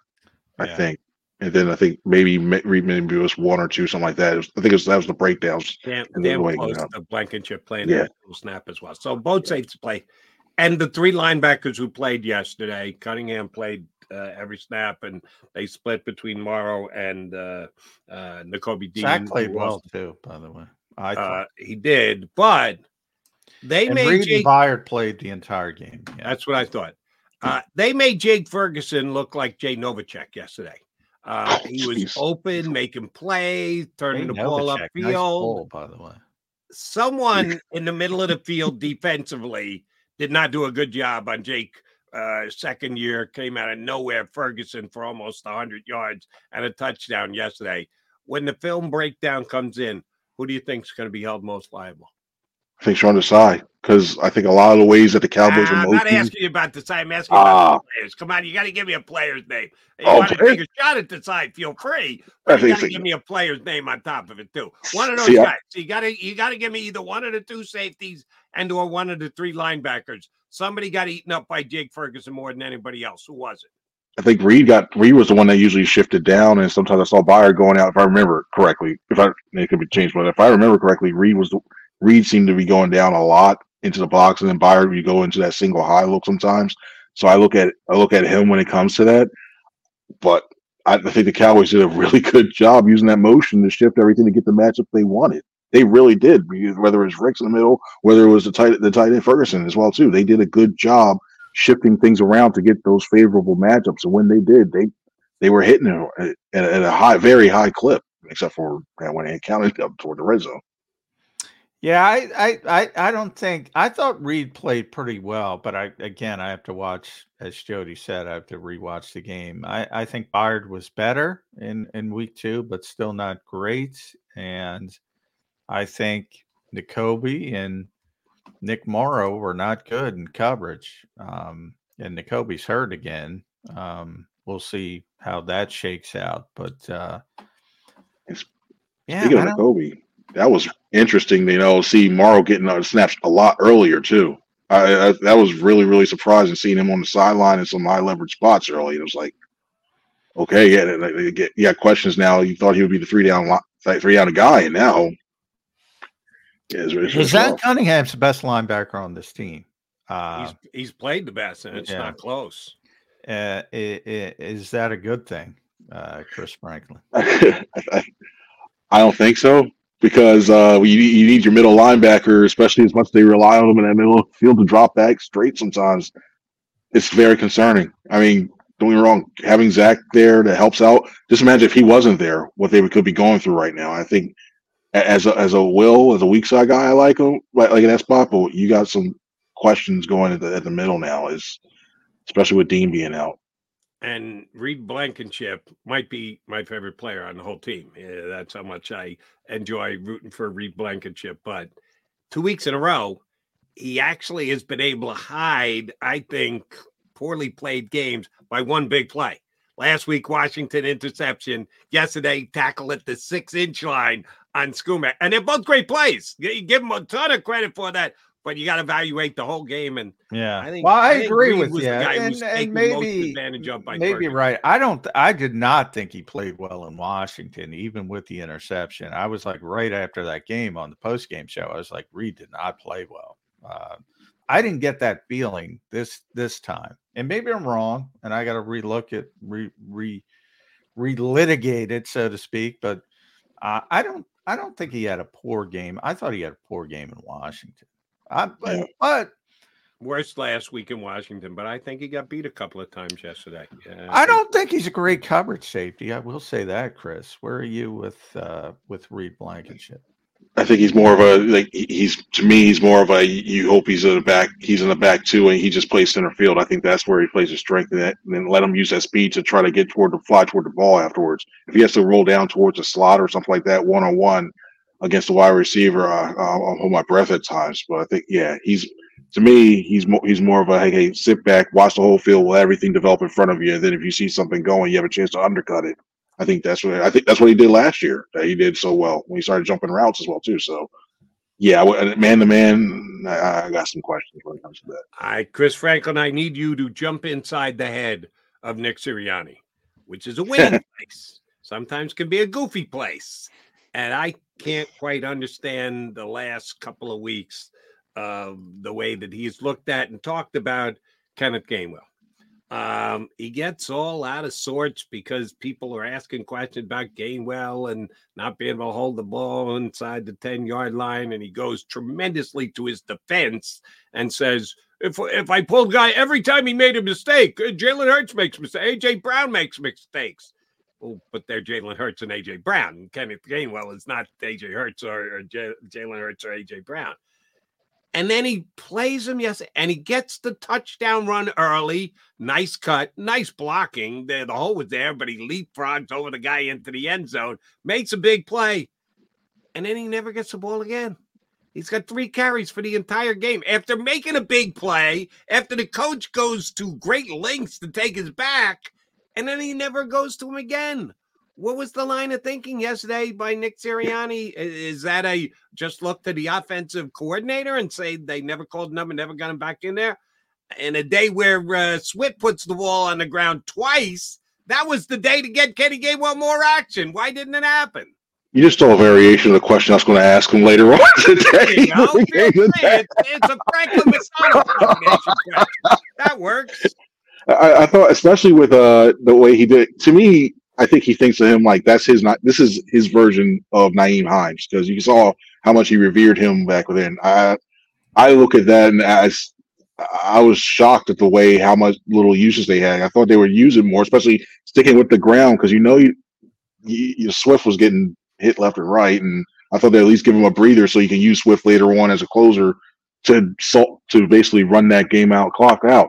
I don't know. Sometimes I, I don't know what's going on with that rotation. A lot of times you think that one guy's will get like last previous week Gainwell was getting a lot more runs than Swift was. Like, right, why didn't that happen? Why wasn't he getting more touches? It's, it's hard to put a finger on how they put how they use these guys each each and every week. And I think for especially against an athletic Cowboy team, I think that's a that was the game where you use Gainwell a little bit more, especially and, and, and even as a as an outlet. I thought he I, I thought there would be more op- more options to throw him in the swing passes and get him involved, and that way he could to basically move that offense along as well too when they were getting in ruts. So I don't know what's going on inside Nick's head with that one, but it's a lot of questions going on. I'm not sure that use the the running back usage, especially the last three four weeks.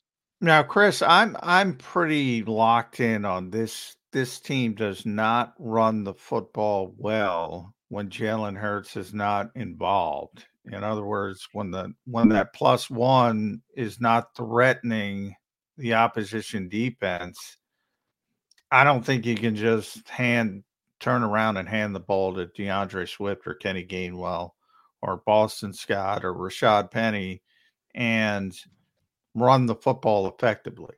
And that kind of again played out yesterday. Um,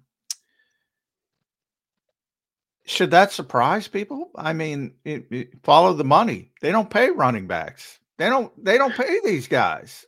So, is it any surprise that they're not the best players on the team? AJ's good. Yeah. DeVonta's good. Dallas is good. Guess what? AJ and D- Dallas have been paid. DeVonta will get paid.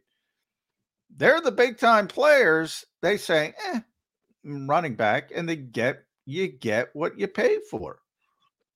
It's a it's a plug and play position now. It really is, and it's one of those things where you're like, if I'm a running back, I, I am I'm looking at becoming a, a receiver. I, I, if, oh, if yeah. I'm developing in college, I'm like, screw this. I'm gonna be I'm gonna be a wide receiver. If you got a and he's a tremendous athlete, you tell him, yeah, forget that backfield thing. Get out there and catch some passes. That, yep. That's got to be trending in high school football all around the country right now. Oh hell yeah! And I think in this office as well too. I also think some of these defenses now, since they know Hurts is dealing with that bone bruise in his leg, they're just like they're, so many times we hear about the RPR, or run pass, yeah. run pass, run options. They're like, well, we know this one option at the end is probably not going to happen. Or if he does, he may get six yards. He's going to slide. So we can focus more assets in the middle and say we're going to clog up in the middle middle of the field and, and say like, okay, try to beat us another way. You're going to beat us through the air. So I think that's playing a. I think that's the biggest factor in why the effectiveness of the run game is not. You can say they okay, they lost on the offensive that right guard spot, but Steen, you saw Steen was in there is all right too. I think it's more the threat of Jalen Hurts' injury is taking away the threat of, of of the run and is open is not opening up as many running lanes as it used to.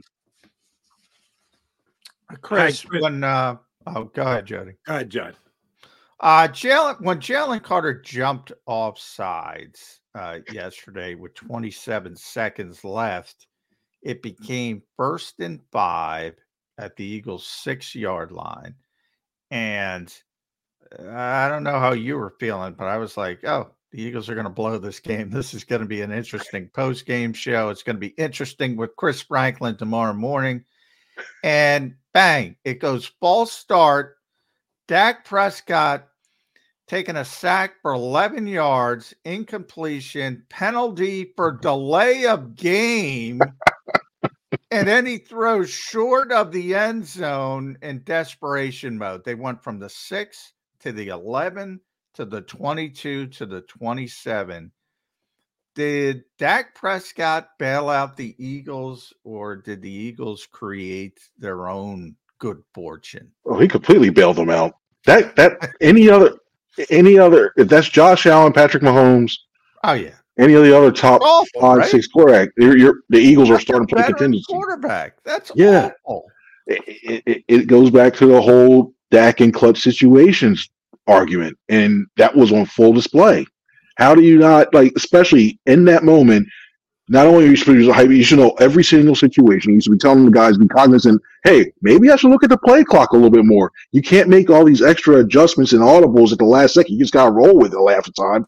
And he just, it, it, he just froze up and everything. It wasn't as bad situational football in that in that in that time for Dak. And you, you keep way down there. He waits say, "Oh, he's a leader or he's great and everything." Moments like this keep going against the argument that he's among those top five, top six quarterbacks in the league. All right, Chris Franklin, need your read on the Eagles schedule. Over the next five weeks, they will have showdowns with San Francisco 49ers, who've lost three in a row, but coming off a bye. And of course, we're in the NFC Championship game with the Eagles. The rematch with Dallas in Dallas. Know how close yesterday's game was. Got to take it on the road. Having to travel out to Seattle and take on the Seahawks, who just got there. But Baltimore's good. Baltimore's Holy good. mackerel! man. I did not see that one coming. Uh, but they're all conference games.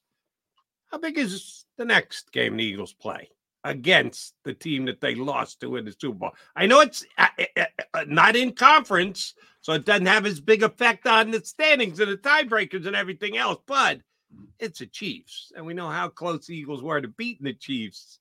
How much does the coaching staff? We I I bemoaned the fact that the Eagles won't t- be able to take advantage of a bye week with extra practice time because they collectively bargain that away.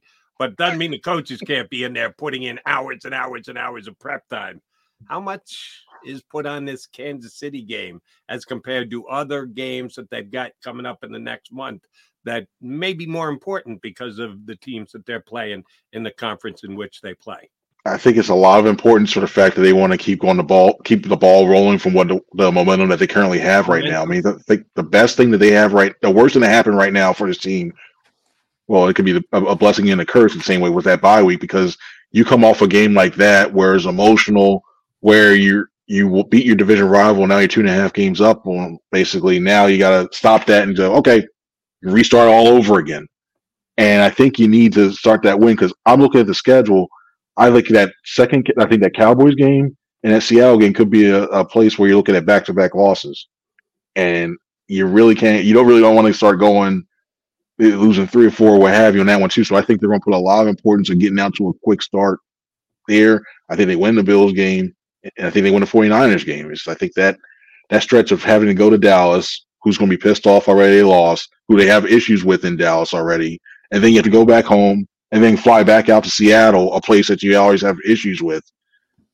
I think that's where they're man, going. It looks difficult on paper, but I do think the Bills aren't as good as we all thought they were. I think Yep. you know they they they're having some issues.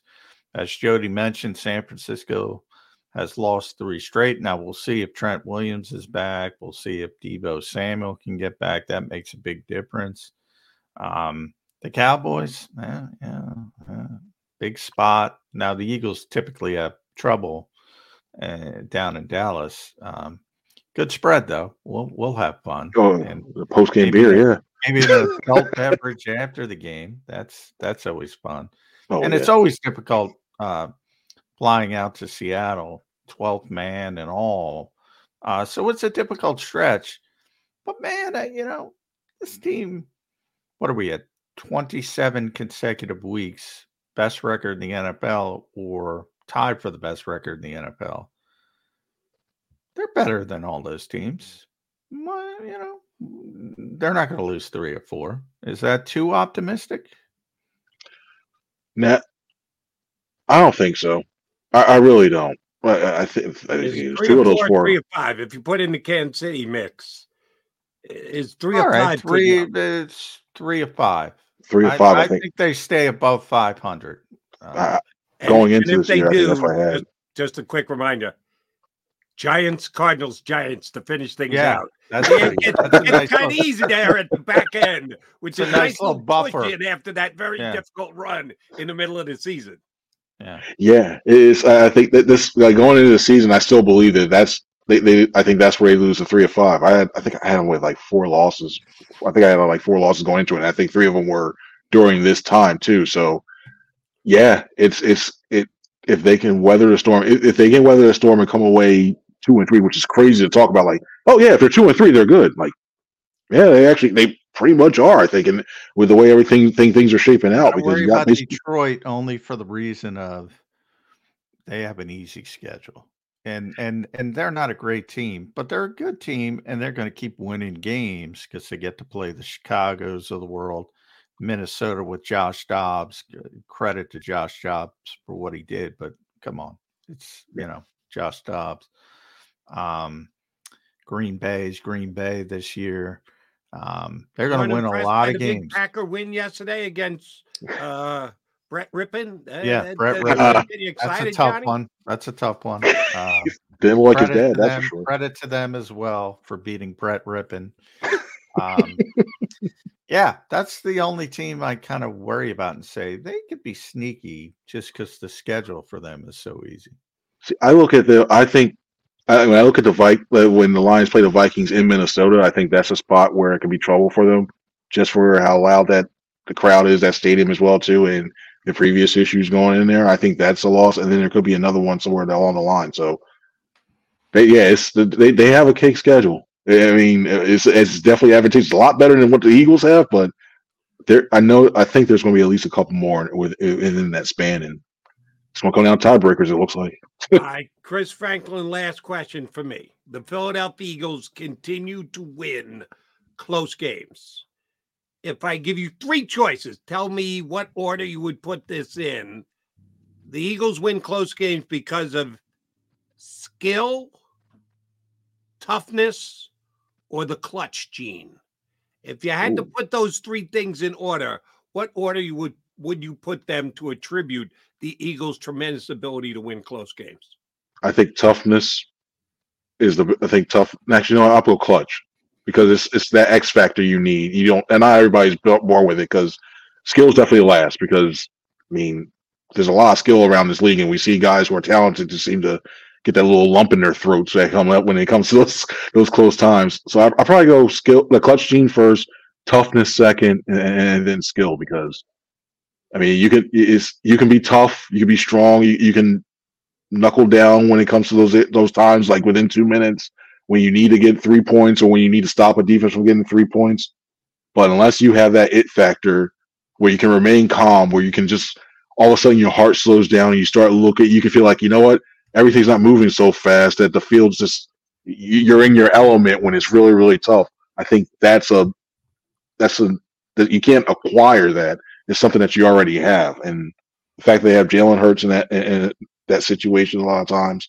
You have some of these other guys, the veterans have played with this back and even going back to their college days and been through here as well too. I think that goes a long way to to them being in, a, in that situation. So yeah, definitely clutch is one. All right, Chris Franklin's got the clutch gene for us, Jody McDonald. Yes, he does. Franklin News, NJ.com. Real quick, Dallas Goedert, how's it affected? He's going to be out for a while. I think he's at least hitting IR. I find it very hard. Four to six weeks, broken forearm. That seems optimistic. Um, uh, they, we saw it last year for five games. Jack Stoll stepping up. Yeah, yeah. I I think, and I think it, you, you hate to say an injury, and I, I don't mean to say an injury is a good thing, but I think that also helps out that roster crunch of transactions that they're going to have coming up too. So That's a good that's point. going that, that's going to help on Silver that. lining. That's Yeah. that's clutch, Chris. But pointing out. Alberto, Alberto, that's the one I, I think this is uh, where he you start to see his receiving uh, ability comes into play a little bit as well too. So I think that's a guy that's a guy who's worth watching when it comes to that too. In in in light in in conjunction with Stoll, but I think Albert Albert I'll say Albert O because I don't want to butcher his name, but Albert O is going to be the one I'm I'm be watching at that time. And Chris Franklin, feel free to use the question on uh, Kenny Gainwell when you. Yeah, come on, new one now. you we're, we're boys. We're sharing uh, opinions, informations, and thoughts. Feel free to go ahead and put the coach on the spot with that one coming up this afternoon. Thanks for jumping in with us this morning. Thanks, guys. Appreciate it. Have a good one now. Chris Franklin, NJ.com, here with us on Birds 365. All right, quickie timeout. Come back. We got to put a bow on this show on a Victory Monday here on Birds 365.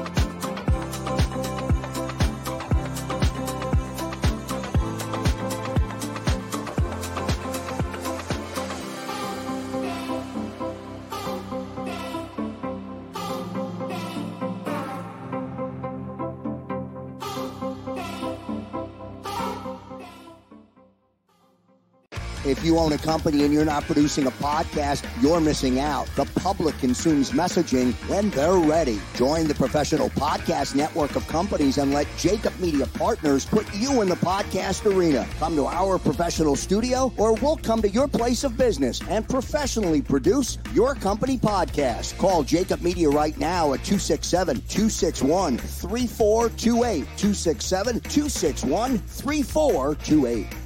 My name is Dr. Bruce Grossinger, and I'm the medical director of Philadelphia PRP and Stem Cell Institute. I'm reaching out to those who suffer from spine and joint pain. We use treatment methods that require no surgery, no scalpel, no drugs. Running, walking, or whatever your desires are. Dr. Grossinger is where you need to come. You can benefit from the same PRP and stem cell treatment as Wilbert Montgomery. Call us now at 610 222 5675.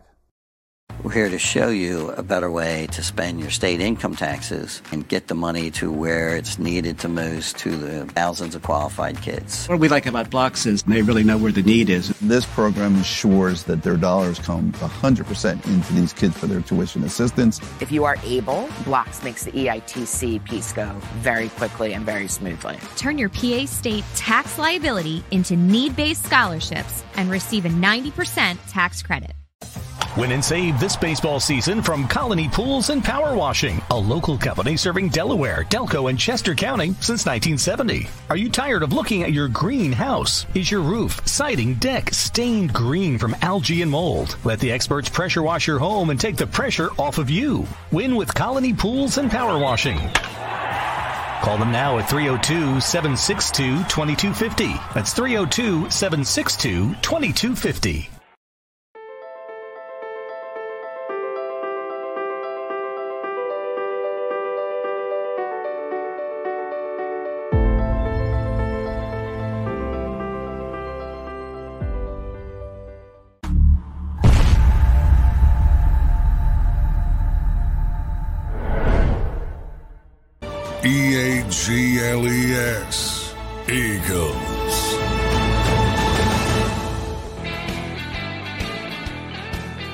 Maga Mac guys, wrapping up a victory Monday after the Dallas Cowboys. No better victory than that uh, here on Birds 365. All right, Johnny Mac, here's a note we're going to finish on. I need you to sit in judgment of me. Are, are you willing to do that? Ah, sure. I'd love to judge people, Joe. Feel free. I'm giving you permission to judge me ahead of time because a couple of guys and my my good buddy uh Dominique Dabney on our stream, who's still Jaquiski Tartt, uh, number one. Uh, the the the president of the Jaquiski Tartt fan club. Yes, and as a matter of fact, he may have been watching the game yesterday with Jaquiski Tartt because I'm not sure what Jaquiski's up to, but I know he's not playing in the National Football League, despite the fact that according to Dabney, he was the best Eagle safety last year, and he hates the fact that I point that out, you point that out. So again, I'm Mr. Negative Nelly. All I'm looking at is what the Eagles did wrong. Here's my thought for I'm getting ahead of the curve on this one, 14 days ahead of the curve. Here's what I want to see next Monday night against the Kansas City Chiefs. I want the Philadelphia Eagles trailing by two scores in the second half.